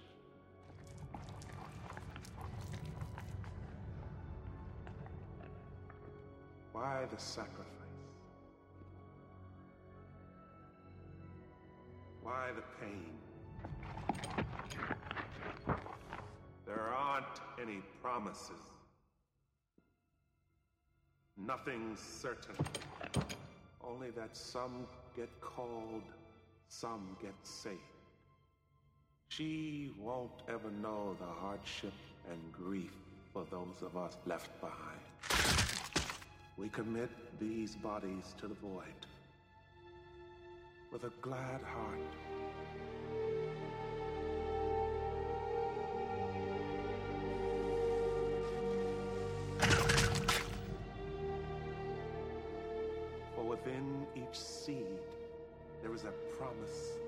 Flower.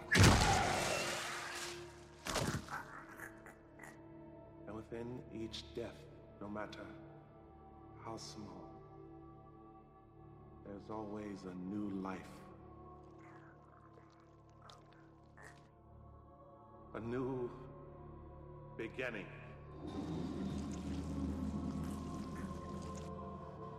Amen.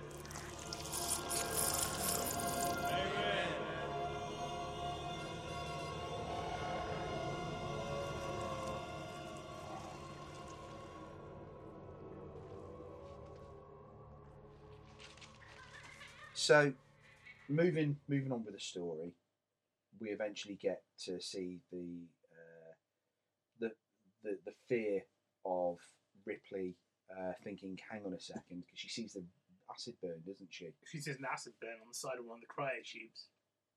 Which, correct me if I'm wrong, that's the thing that caused her to drown, Newt to drown. It causes an issue with the cryotubes, and that's why she drowns. Well, yeah, because you briefly see it in the intro, something acid hitting something and it dissolving. Mm. I think that's what causes the fire in the Sulaco in the first place, or Mm-hmm. the evacuation from the Sulaco anyway. Yeah, no, 'cause there is some kind of fire, isn't it? Because you see flames and Yeah. everything. And, Um, and and also Bishop later on, fire in Yeah, cryogenic exactly, yeah, compartment. of course. beeping and lots of um, Hmm? alarms. and lots of uh, ste- uh, steam, uh, smoke, and and uh, what are they called extinguisher things Fire extinguishers going going- whoosh and all that stuff. Um, yeah, so you can assume that's what causes like the malfunction in Newt's pod or whatever. And see, the thing is though, in those pictures, it looks like she's actually got a crack in her pod. Again, Which- I think this is all about the changing story. Yeah. It, it, again, it's, it's it's another little thing that doesn't quite doesn't quite match up. Doesn't quite make sense, really. So there's But that's just it, though. I mean, in hindsight, you always go back to these things and you're thinking, "Oh, we could have done that differently, but we don't really care enough to do it." That's what it feels like. I don't know if that's a cynical way of looking at it, but that is actually how it. It, it do, I, I, agree there. It does feel that way, yeah. And and uh, I mean, what they they do that, and then this horrendous scene where she's the autopsy, Yeah. Yeah. which apparently is worse. There, there's more footage of it, There- there was which footage- is really bad. Yeah, there was footage they just couldn't use because they showed it to test audiences and they were just like, "No, There was don't want a- to see that."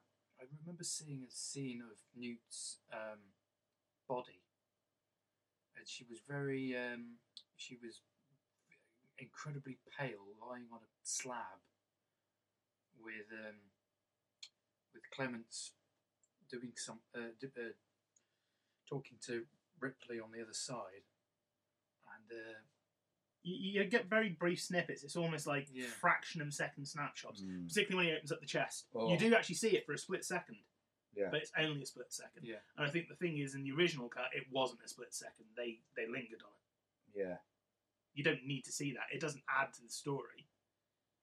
So yeah, it's inclu- the fact that it isn't included is probably And- a and I better mean- thing. To be honest with you, you you- don't need to see that. You're seeing It's a implicit. character that we've grown to love, like Newt, a Yeah. little girl, Yeah. The fact of the literally being is, ripped to pieces. It, it, it's it's implicit what's happened to it. It's dark, implicit what yeah. they're doing. You don't need to see it. no.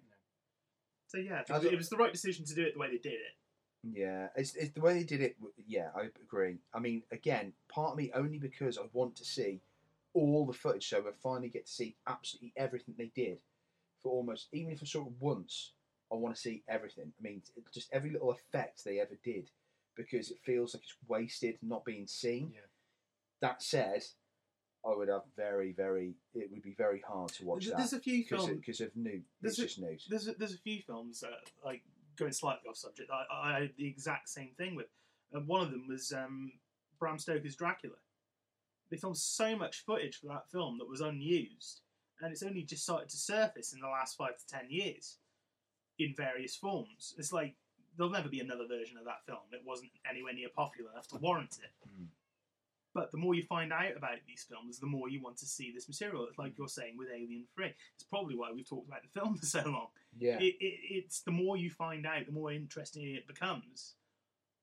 And it, it certainly is the case with a few other films for me, particularly. And you, I think you can see why it becomes so interesting. It's just like finding out these other little tidbits that you didn't know. Mm. You keep tugging the string and you find more. like Pob. Just going back to random 80s TV shows. Like Pob. Pob. So, so um, th- there's that wonderful darkness, I suppose, to the the deaths, and there's an amazing scene where you have Andrews, and it, it tugs at your heart with the funeral of uh, Newt and Hicks, and it's sort of like the man and the child will not know. Uh. I, forget the exact lines, but it's it is really touching. And then just before they finally say goodbye to Newt and Hicks and we see that funeral, at least they gave him a funeral, which I did appreciate. They gave that funeral. They th- th- that I do appreciate. And when when they do it, um, Dylan does this amazing speech. Like Charles S. Dutton is brilliant in He is this good. film. He is good in. He is. Amazing. I think he's such an amazing character. Aside from Clemens, he's and and obviously Ripley, he's po- pro- poss- possibly one of the best and one of the best characters. Well, let's let's in the c- c- round robin quickly. Now, now bringing on to that. Um, very quickly, standout characters. your favourite characters of Alien Three. uh, Clements, um, Ripley, and uh, and Morse, no, and uh, bloody Dylan. Dylan. There you Yeah, go. thank you. My brain's just. Well, it is very late at night. It's leaking out ear. Uh, and also, I'm still Tequila hungover. wormed, Tequila mescal wormed. I have Um, a worm inside me. and it's just dating. It was it was with you all the way. Um, but uh, yeah, so uh, yeah, Dylan Clements and Ripley, um, without a doubt, just Okay, uh, mid. Standout characters. Your favourite characters in, in Alien Three? Uh, Golic, Golic, and Golic. Yeah, yeah. For- for- does still show a for, bit. for me, the more I watch the assembly cut, the more I read about it. I'm glad more of that character exists in the Mm. film. I wish there could have been more when you hear what they originally planned for the character to act almost as that more sympathetic human antagonist. I think it would have been a lot more interesting. It would have been a lot more keeping with the series, which what had come prior. And I think it's a damn shame that it was meddled with, to be honest with you. Um, I mean, if we were, we're having to throw another character in there, probably Clemens. Um, he gets fleshed out a little bit more from the assembly cut. In the theatrical, he kind of feels a little bit throwaway. They don't really delve into the character in any way. They don't try and flesh him out. He's kind of just a little bit there as sympathetic fodder to be offed at the halfway mark, really. Yeah. Um, but at, at least in the assembly cut, we're given a little bit more of the man behind the fodder. Do you know? Uh, for, for me, I I think all the characters are so strong in this film. Mm. I actually don't. I, I know it sounds really cliche. I don't think there's a single bad performance by anybody. No, Even the minor characters, like this sort of thing, they still do good performances. Um, I I love the fact that you have very strong characters. Mm-hmm. There are a lot to choose from in Alien Three. There could have been a major risk Morse of there being. Yeah, Danny Webb. I Morse love I love yeah. Morse. I love Morse, and like when when I think of all the characters that they that, that they could have they could have potentially not had any strong characters, but the brilliance about the Alien franchise, the Alien, all the characters are strong, all of them. Even the one it, when people go, oh well, Lambert, she's still a strong character. There's still like a good reason behind what she does. I think the only way, the only places where it starts to falter is um, probably after Alien Three. Yeah. they, they, they kind of lose. And as sure as shit, Aliens doesn't have any weak characters. Well, you the- love the- all the, the characters. Yeah, in they, it. they just kind of like after Alien Three, they kind of lost the will to even delve into characterization. It, it, they kind of become very throwaway. Yes. When you hit Resurrection, most of those characters are throwaway. I mean, you obviously have um, Perlman. Ron Perlman's Yeah. character. Um, and, And and, and, and Dom- Dominique Pinon as well. Mm. Um, they were both brilliant. Winona Ryder up to a point. Um, she is kind of irritating in it, but she, she's all right. Um, but past that, it's it's all disposable fodder, isn't it? really disposable. It probably probably even it. more so in Prometheus. Oh, don't another. We'll get to Yeah. that. We'll get to that. Jesus. There, there, there are some good roles. Even in Prometheus, there's some good stuff. I mean, the Fassbender, you can put him in anything. He's amazing. But um, He- again, most of it's throwaway. I think it- no. Again, that's for the Prometheus Yeah. cast, but like I, I, would uh, argue that Fassbender is the only um, good character in Prometheus. Uh, so, but like, but um, but with Alien Three, uh, I think all the characters are absolutely fantastic. They're they're really strong, and I think that's what makes it so good when these characters die. I'm not being funny, but in Aliens, when Drake dies, you're like, shit, man, I was starting to like him. Mm. Gone. When like Hudson dies and Vasquez die, you're like, oh my god, you know, you Even when want to live. Gorman dies, he is yeah. kind of an asshole, but you know. Yeah, but again, great, great Yeah. sort of uh, sort of um, development with him. And in this, I don't want the now all these prisoners. Everybody said, "Oh, they're unlikable characters because they're all bastards." scumbags." Yes, there is that. I'm not suggesting otherwise. But they're fleshed out a little bit more in the assembly cut to at least make them human. Exactly. In the theatrical cut, they're just fodder. They're just there to die. Golic, They're horrible people. They're just there to die. perfect example. We've Yeah. said it. We've touched on it many times, so there's no Yeah. need to retread the ground there. But with Golic, he's a perfect example of a good character, like where you have sympathetic tendencies towards him, even though it, he's a bad person. He's he's an evil Mass uh, murdering. mur- mass murdering, crazy bad guy in a way, yeah, not in a way, but you know that kind of character. He's still brilliant, to really enticing to watch. McGann's Uh, performance. It, says a lot about Paul McGann's performance, and Yeah. we even spent so much time speaking about Golic because if you're only au fait with the theatrical cut, go, "What the fuck are you talking about him for?" He's Yeah. like in like five scenes. Watch the assembly cut. He's because brilliant. he makes it. He's brilliant. He's brilliant. There should have been more of him in the film. Full stop. He's great. Lance Henriksen is in it for what four minutes at the end of the film, Yeah. Mhm. and he's a voiceover on a puppet, and Yeah. he's still brilliant in it. Awesome. And uh, like I think He was only invo- involved in that film as a favour to Walter Hill. In- in- interestingly enough. no way. Yeah. Um, he- he- Walter Hill called him in. He said, "Will you do this for me?" He said, "Yeah, for you. Go on." Brilliant. O- only reason he was involved. That's an Uh, interesting little nugget. mad. I, I just, I, I, I think, I think you know that bit's great. I, I love, I love Dylan, the character of Dylan. I think he's brilliant. He's a really strong, fascinating character. I would love to have known a bit more about Dylan's background. Mm. I like who, who was he? What did he do? I know he goes. You don't want to know me, lady. I'm a killer and a rapist of women, a Yeah. murderer, a rapist of women, all that kind of stuff. But he's brilliant.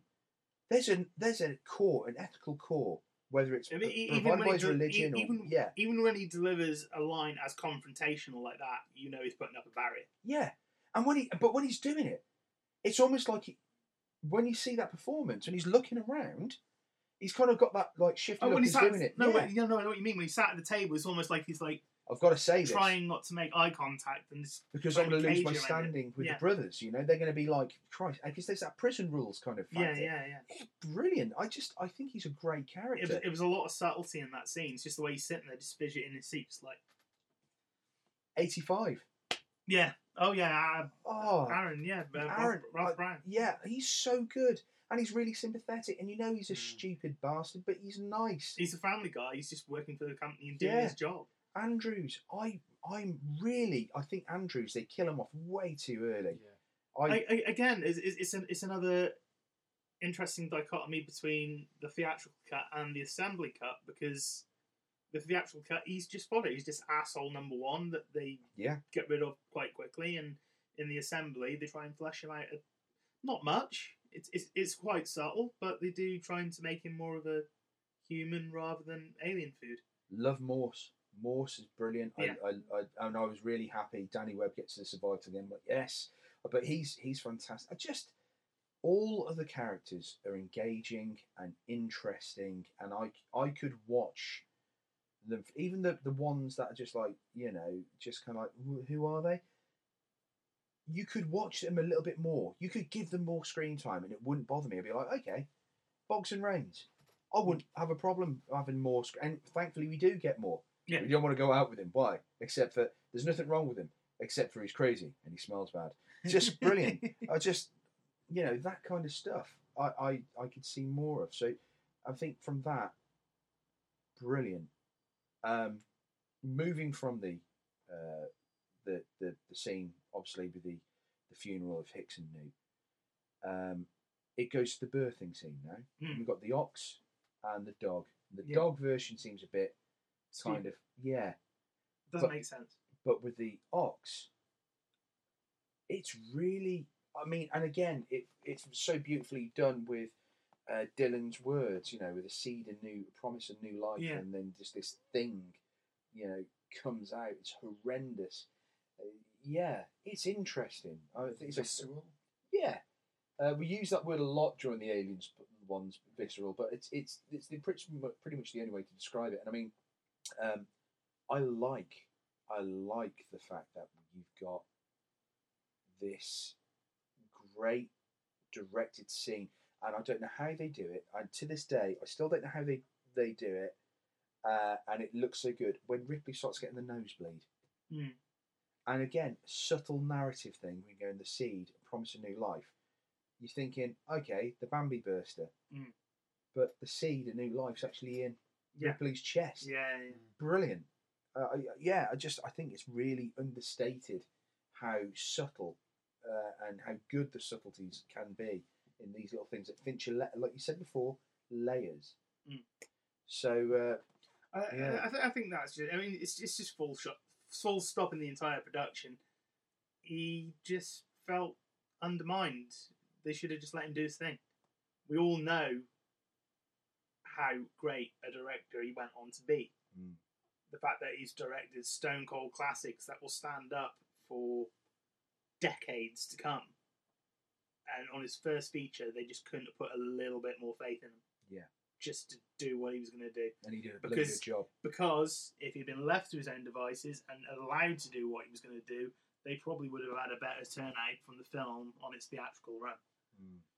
Definitely. So, so uh, SDC, what what what happens next after the Bambi bursting? You've got the you've got the the the year 25, 25. Yeah, yeah, yeah. It's, Uh, it's, yeah. yeah, it's it's that scene in the in the uh, The air vent, in the it? air vent. Uh, that's um, Chris Fairbank again, it's Murphy. Going back to Jimmy Nail. Yep. Um, yeah. he, he gets a decent death. That, that, that was, That is that a was nasty death. That isn't was a cool death. Especially when you see what's left of him as well. it? There's a boot. With a bit of. How do you No, know it's- it's him? That's his boot. Yeah, but how does he know that's his boot? That's weird. Who says that? Clemens. Oh, I, oh, I, oh. shut up, you know. How do you know? Oh yeah, I recognise his boot. What? Just nondescript boots. Why do you know those are his boots? You freaking weirdo. He's very meticulous. But there was only two people in the vent at the time, and one of them is there, so it's got to be. Yeah. Uh, uh, that as well, where with Clemens when he, how do you know my name's Ripley? It was stenciled on the back of your shorts. so like, yeah, it's uh, yeah. Charles Dance is great in that film. So good. I love him. Absolute tragic when he dies. Um, I mean, like the deaths in this, they're they're they're pretty brutal, but again, almost sounds strange to say. Not all of them are gratuitous. No, some of them are just like. Yeah. done. No, no, perfect. I mean, I think one of the best deaths in. I'm going on about him again, but one of the best deaths in Assembly Cut is Golic Mm. because it's beautifully shot. You don't really see it happen. It's a lot of it's just left in your head, and it's just beautiful. The entire scene is beautiful. It's just like a silhouette in the doorway. He walks up. You see his eyes lit up in the light, and the alien drops down to obscure him, and that's his death. And that is beautiful. It's perfect. It's a beautifully framed scene, and um, it's subtlety, and that's what Fincher did well with that film. Subtlety. He didn't make anything too over the top, like you said, too gratuitous. Mm. And the same could be said for Clemens's death as well. Just you That see is the the build up in that. it, Yeah. Oh, and then whoosh, and and and yet again. Oh again. yeah, no, it's, it's, it's, it's very slow moving. It's like the, a shot of a bed. Why are you showing me the underside of the bed? Oh, it's dipping in, mm. and then uh, and then once again cuts to Golic and you see the shadow go across Going. him as well. Yeah, seeing the and and and then once you know what he's actually seeing, yeah, it's that thing. The shadow goes across. It's almost like Nosferatu, Yeah. isn't it? It's the, the, the shadow go across the bed. Yeah, that. I mean, like, yeah, because when, I mean, the one thing that I've always thought about this film. Have you ever noticed how much this film does to isolate Ripley? Yeah, Every yeah, turn of the film is used to isolate him more. Takes away Newt, takes away Hicks, takes away Bishop, makes a new friend who who she can actually relate to with Clemens. Dead. Dead. Um, okay, what what about Dillon pushing her away? You don't want to know me. yeah, In a situation where there is this terrifying uh, fear for her physical safety, not because of the alien, but because of the other inmates. When there's a build up, because they're like, well, these these people are going to rape her, they're going to attack her, they're going to sexually assault her, um, and and again, that's something horrible. Uh, that helps isolate her when she's trying to bring a friend back in Bishop. Yeah. So it's all about isolation. Yeah, Um, I, I, that I, I think it's a credit to Sigourney Weaver's acting, and it's a credit to the idea of uh, Ripley when she is assaulted and Dillon comes in to save the day, as it were. Doesn't it, I mean it doesn't make her become a gibbering wreck. She No. just gets on with it and goes right. I'm gonna because she's so driven and like looking at the bigger picture and knows that she needs to focus on that. I mean, there's that the, the big scenes that, and the, the industrial metal music, the score of that bit uh, is uh, it just comes sort of. I noticed that. Yeah, when I was watching it the other day, it, it, it changes. Uh, but I think that's another thing we haven't really touched upon with this. Uh, Elliot Goldenthal's score for this. Oh, I love it. Great. I, I, I love the opening scene. So dour. Because um, it's just this, this very weird choral effect over these snapshots of what's happened at the start of the film. It's quite eerie. Mm. That entire section is quite eerie because it's like a female choral effect over it that builds up as it puts you on edge immediately. It's quite a queasy way to start a film. You feel very off center from it. Um, used brilliantly. I yeah.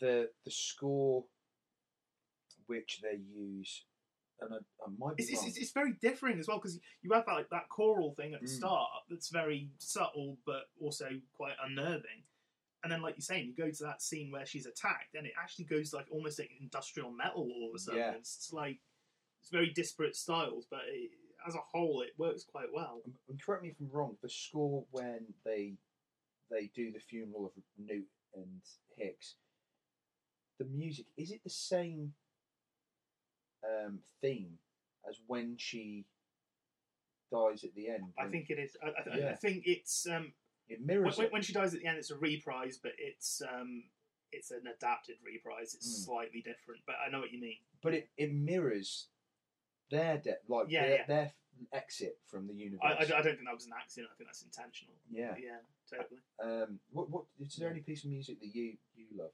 Just exactly the same. The the, the industrial metal. Um, just uh, and especially that whole build up when they're running around the the uh, corridors, uh, trying to get the trying to trap the, the alien as well. That all that bit as well is it's just amazing. And then the bit with um,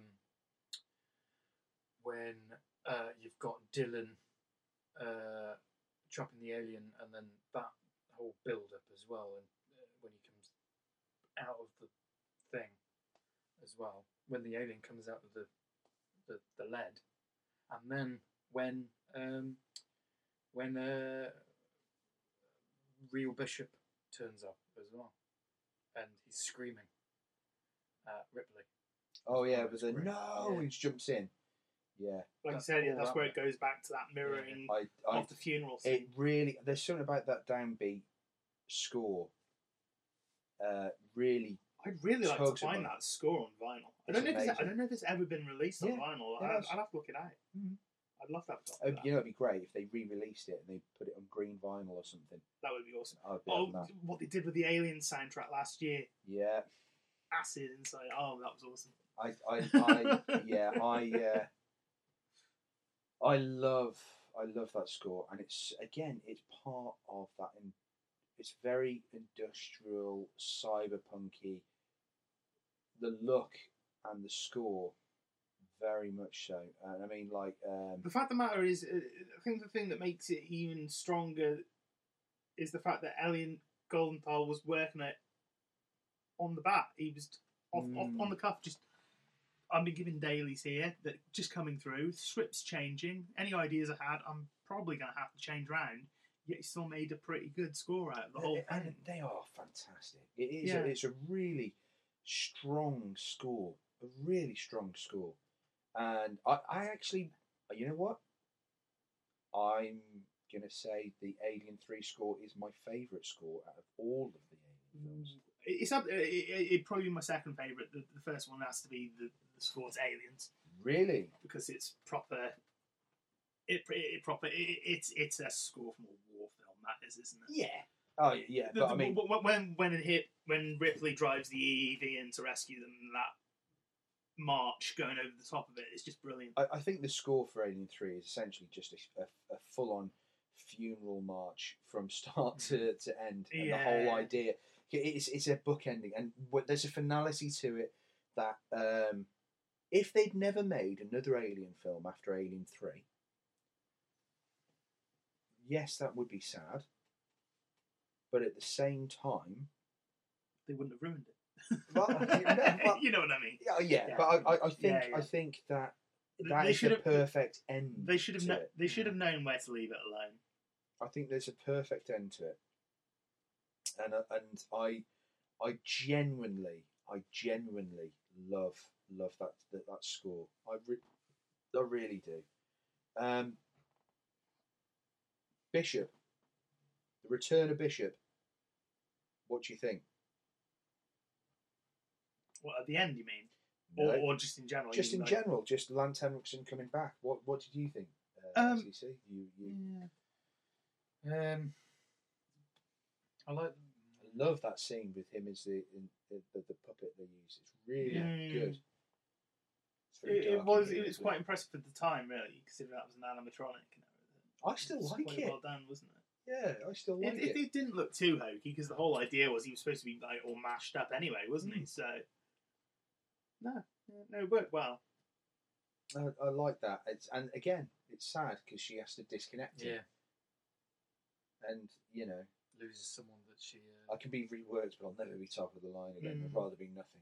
I mean, I, I am a little concerned in, in that knowledge that it was like what the hell who convinced Lance Henriksen to come back that maybe they were just shoehorning the character in because they were a little bit worried. Well, he, I, th- I suppose I suppose the good thing about having Bishop back in, like Bishop coming back, is They've already taken away Newt and Hicks. yeah, there's a, there's a narrative component Yeah. about that. He at least the idea of him being there, I suppose, helps move the story onward.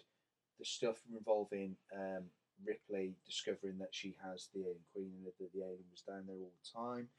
Um, I love I love when he comes in at the end, and it, it's it's Michael Bishop, I think they name him, but in the film they call him Bishop Two. Yeah. So it's always been ambiguous whether or not he's a, a, a human or an android. I think because he bleeds and it comes, but then again, there's his ears hanging off. I'm sure at the end, yeah, his ears is. hanging off, and and I'm like, but what? A what?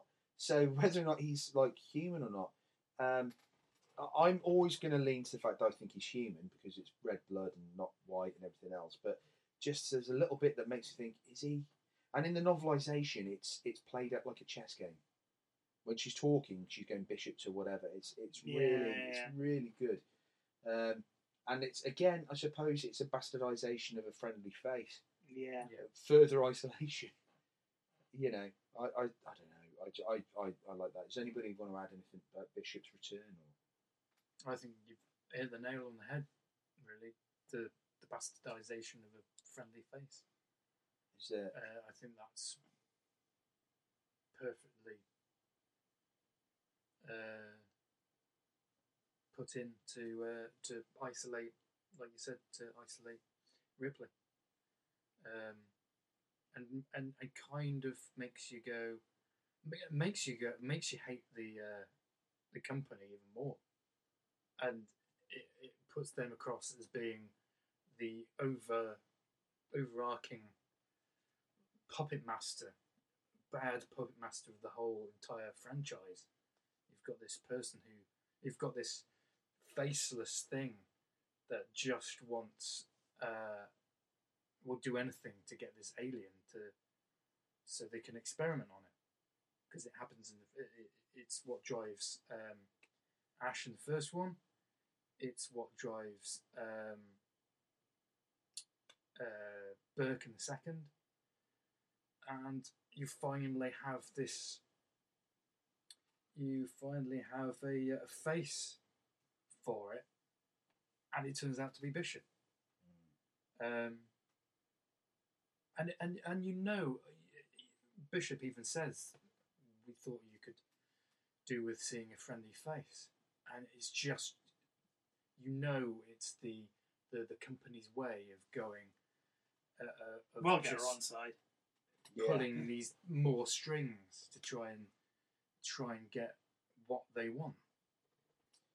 Okay, um, moving moving forward uh, towards the the end of the film itself, um, because I mean, we could talk about the chasing. What do you think about the chasing, actually?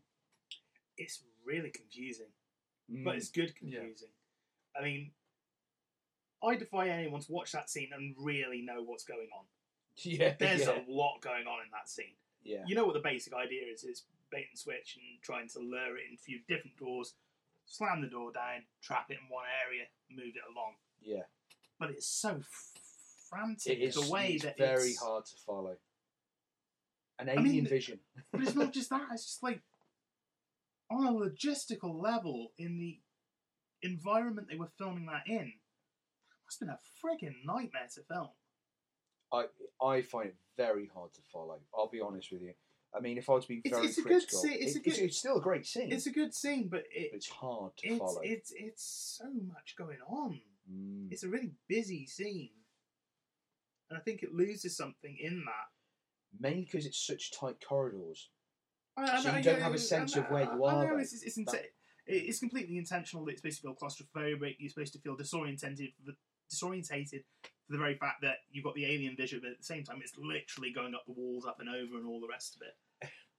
I, I do like the bit when they they they bang in Morse bangs. You stupid fucker! I thought you were a beast. Yeah. And he goes and, and enough to put a bit of humour, inject a little bit of humour when he's there with the, the, the scissors going. Oi, you fucking idiot! You could have killed me. Like, what Yeah. are you doing? You should be. You don't carry scissors like that. Run with scissors. And you're just like, what are you gonna do with scissors against this bloody thing? Because they've got no weapons. That's the Yeah. one thing we haven't touched upon. They've got no weapons. How are they supposed to defend themselves? It's sort of like it's really desperate. Um, yeah, I, I think that that's which adds another interesting layer to the whole dynamic the whole thing. and and I think when when they finally do catch the alien in the in the press, and they release uh, the death of Dillon is genuinely uh, I think it's sad, and she's like, "Help me!" And again, the isolation. God will help you now, sister.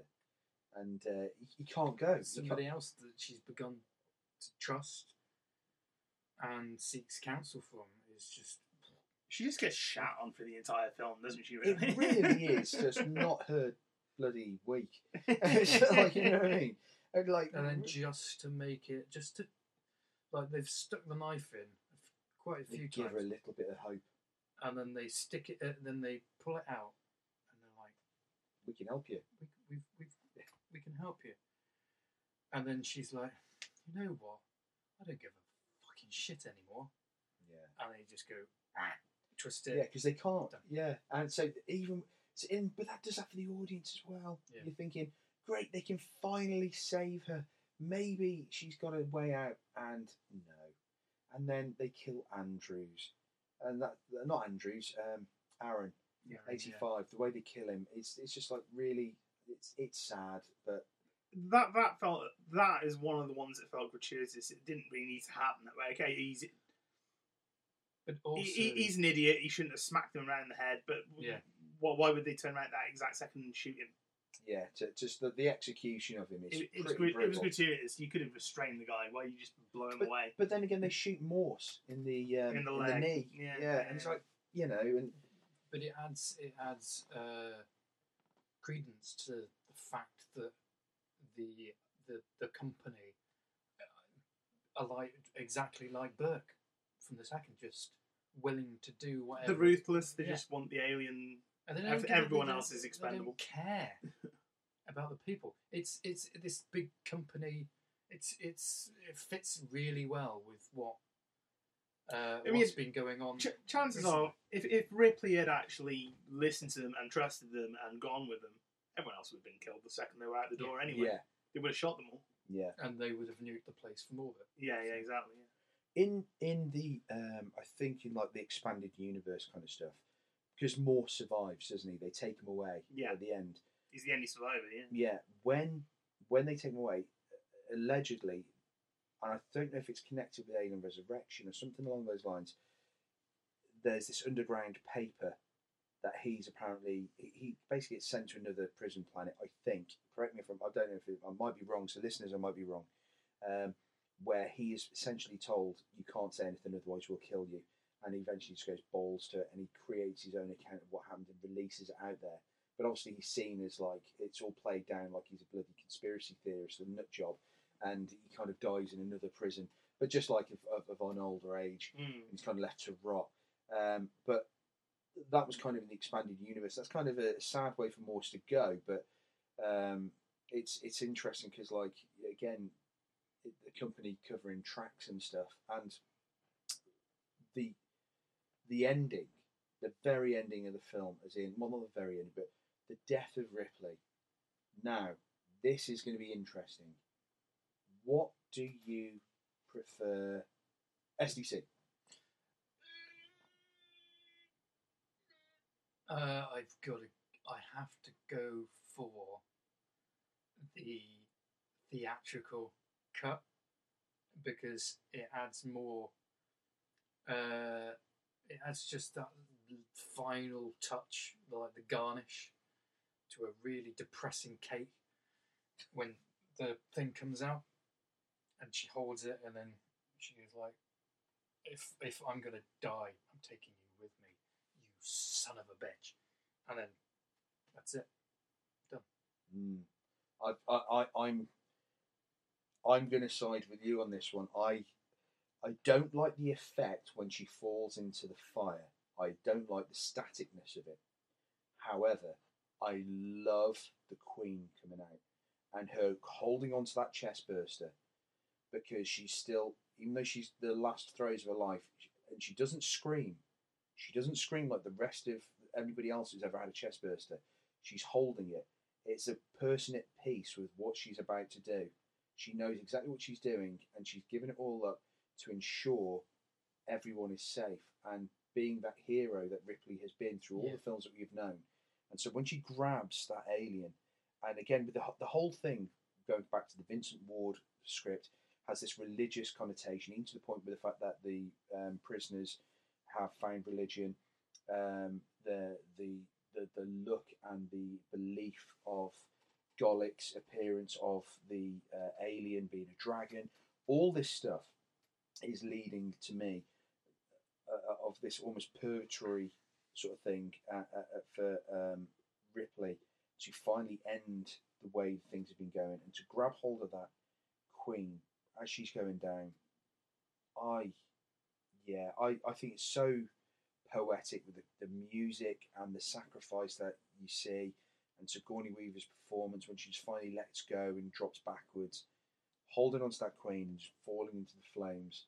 And also, it works. beautiful. It works very well with uh, what what you said with um, with Dillon when he's talking about uh, the seeds Yeah, uh, earlier on. because at that at that point when she's letting go, the seed of new life is the seed of hope that a universe essentially without the xenomorph it will Yeah. bring. So she's stopping this thing from going any further. I I think it's beautiful, and, and I've always preferred that. I don't like the effect. Don't get me wrong. I don't like the effect when she drops back because it's almost like Yeah. it. You, you know what it reminds me of the drop ship effect in Aliens because it's done on a rig. Obviously, the way they did the photography for it is it's done on a rig and it drops down and it's very static and it pulls back. And um, I feel the same with obviously the maquette or whatever the not the maquette, but the the model they use for Sigourney Weaver. It's kind of a static, kind of like almost mummified version of Mum- Sigourney Weaver holding onto this thing, dropping backwards in a very static way. Um, I love the fact the Queen comes out and she holds onto it and the, the kind of slipping, the hand slipping as it's trying to get out and it's screaming. Uh, it's it, you know what I think is quite nice. The alien is screaming at its birth, but not Not really. not Ripley, and I think that's kind of cool. Uh, I love that. Mid, what do you think? Go on. Uh, I have to go with the director. uh, I have to go with the assembly cut with uh, what Fincher chose. Um, I think basically he got to that scene. He had a very definite idea how he wanted to do it. The studio said, "No, we have to see an alien." And that's why it got changed. I think he went with that scene because he felt the sacrifice was the focal point, not what the sacrifice was for. Interesting. Interesting. and um, I think that's why he made that choice. Um, so instead, you don't get the money shot, as it were, because he feels that's not the point. you don't need to see this. It's implicit what's happened. It's why she's doing this thing in the first place. And I think that's why it was his decision, if he had control over it, to not show you that, but merely show you this act of sacrifice from Ripley herself, just falling back into the flames. Which I actually think was a slightly better effect than what they used in the theatrical. Oh yeah, no, the effect they Yeah. use in the in the Yeah. assembly cut is way Yeah. better. It's still a bit. Yeah, yeah It's but- still a bit but- janky, but it but is- at least there's more movement. It Ex- looks exactly. a little bit not natural per se, but it looks um, less. It's, a bit, yeah, it's, a bit, it's a bit more believable. I mean, Yeah. it, it, it, it's, it's, it was obviously something they cobbled together for the quadrilogy release because that wouldn't have even existed on a work print. It's an effect shot. Mm. So th- they did that specifically for the quadrilogy, but it it conveys what Fincher wanted to put across with the end of his film in the first place. So I have to go with that. Hmm, interesting. Yeah, I uh, yeah, that's a good one.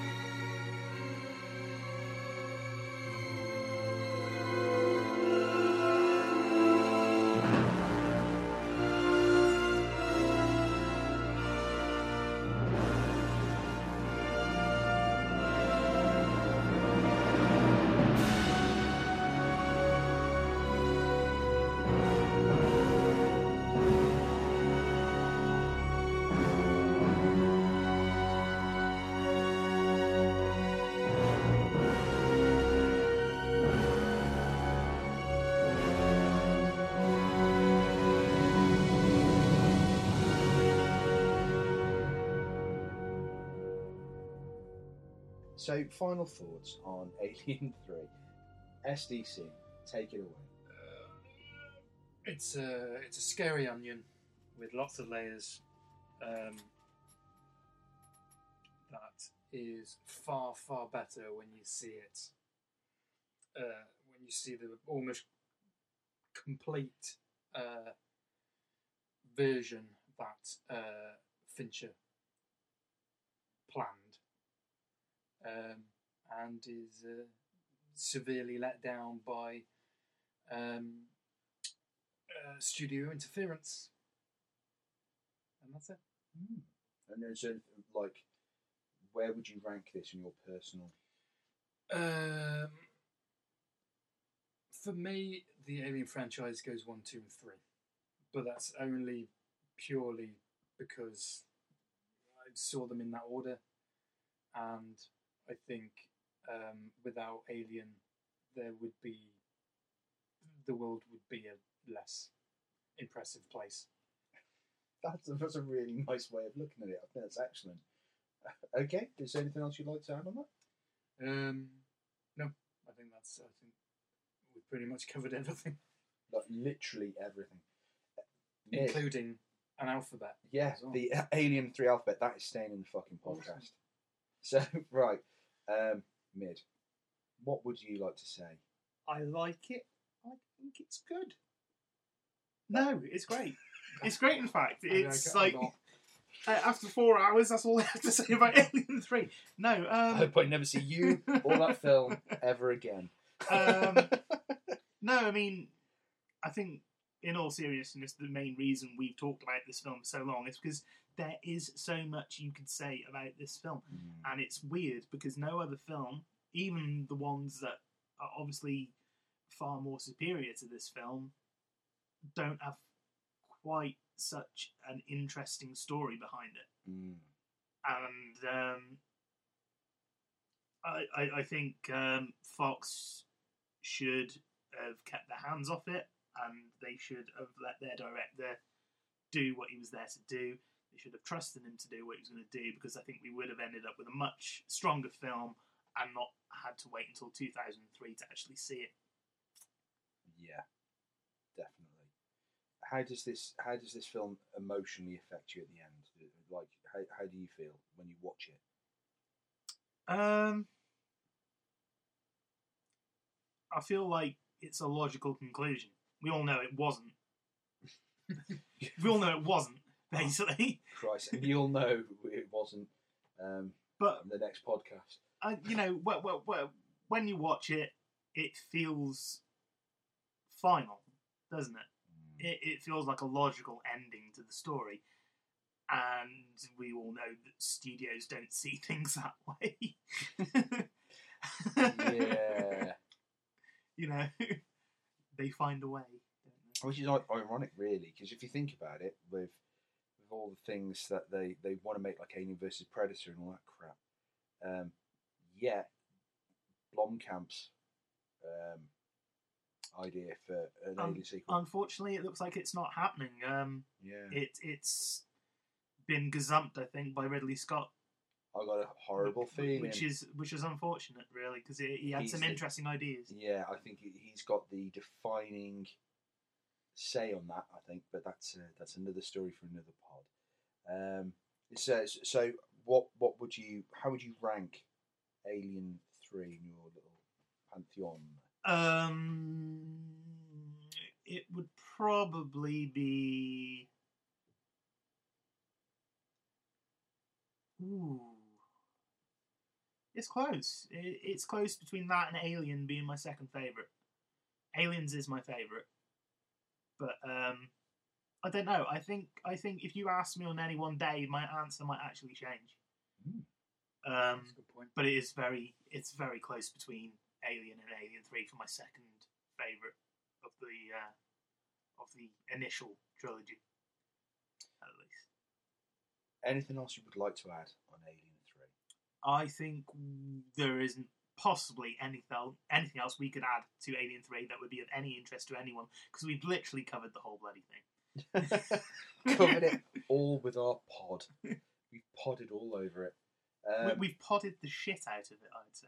I, I I'm gonna I'm gonna end with my, my personal thought on it. I think Alien Three is a beautiful masterpiece. Um, I, I I would even say the theatrical version, regardless of the insanity and the flaws, is still a brilliant film. And I think this is for me personally, and I think that the assembly cut uh, elevates it from being a brilliant film to a masterpiece. I adore Alien Three.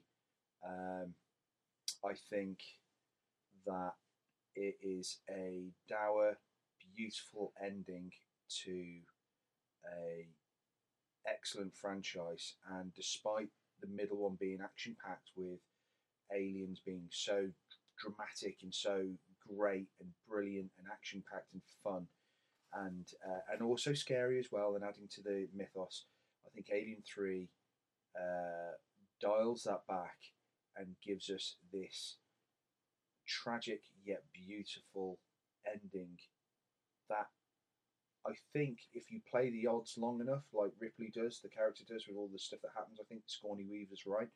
Um, you're going to end up dying. Essentially, you know, you can't roll the dice against these things um, so many times and keep walking away. And I think because it would diminish, ultimately, it would diminish what how dangerous the creature is. So I I think that uh, her dying was a an astute and intelligent choice. I may have changed the death of Newt and Hicks and sorted something out, but that's only because of my love for the characters. I still understand the necessity for them to die in the context of the narrative. I love this film, and in my personal feelings of the Aliens films, to me it goes Aliens nothing will beat that in the franchise for me. Aliens is just is is the gold standard. But I think a bloody close second for me is Alien Three. Uh, I think Alien Three is is uh, is a masterpiece, like I say, and just slightly uh, below Alien Three is Alien. I, you know, Alien, Aliens, and Alien Three are all amazing films. I think all three of them are superb. My only unfortunate uh, cross to bear is the way that the franchise goes from here on out. And that is where things will get real interesting. It won't mean we'll poo poo things, folks. Um, uh, you will get some I- I- rants. you will get rants, but I, I think will we'll, we'll find some we- stuff. we'll try and find positives from everything and we going will forward. we will not poo poo the poo poo because if we do that, then uh, we might as well not do it. So yes, this this is good. So we will come back. Um, thank you so much for listening to our epic Alien Three uh, sort of pod. Uh, it- it- yeah, it it has literally been. In fairness, I was really looking forward to doing this, and all joking aside, after doing it, I have. I'm really happy that we did this. Uh, I'm glad. Like, I don't care how much work it's going to take to edit all this stuff and, and do it in so it's interesting for viewers. I've enjoyed talking about the film on a personal level. I love this film, and I hope that people that love this film, uh, or maybe perhaps people who didn't look at the film like uh, they initially had the chance to at the time, re uh, reassess it and check out that um, assembly cut and and acknowledge it for what it is because it is it is a superb film um, and full of amazing performances, nuanced um, storytelling, and the fact that David Fincher managed to pull anything out of the bag, considering we could have had alien bastard chickens. Um, I I I'm sorry, fair play Fincher. You, the guy's a genius for being able to pull that off. So um, that's my thoughts on Alien Three. We've thank you, Mr. SDC, for joining us. Uh, as ever, my co-host, uh, Mr. Mid. Uh, well done. Uh, I'd just like to end on saying, uh, Tom, uh, wherever you are, um, you were here in spirit, and you're not dead. Honest, wink, wink, wink, wink. Uh, and next time on uh, Five by Five, we'll be talking about. Oh, Christ, what will we be talking about? Alien Resurrection. Alien Resurrection and possibly Prometheus at the same time. I don't think we can quite stretch full length pods on both, but we'll see. we'll give it a go. Christ. Okay, fellas, and uh, okay, people out there, thanks for listening, and uh, stay frosty. This is Ripley. Last survivor of the Nostromo. Signing off.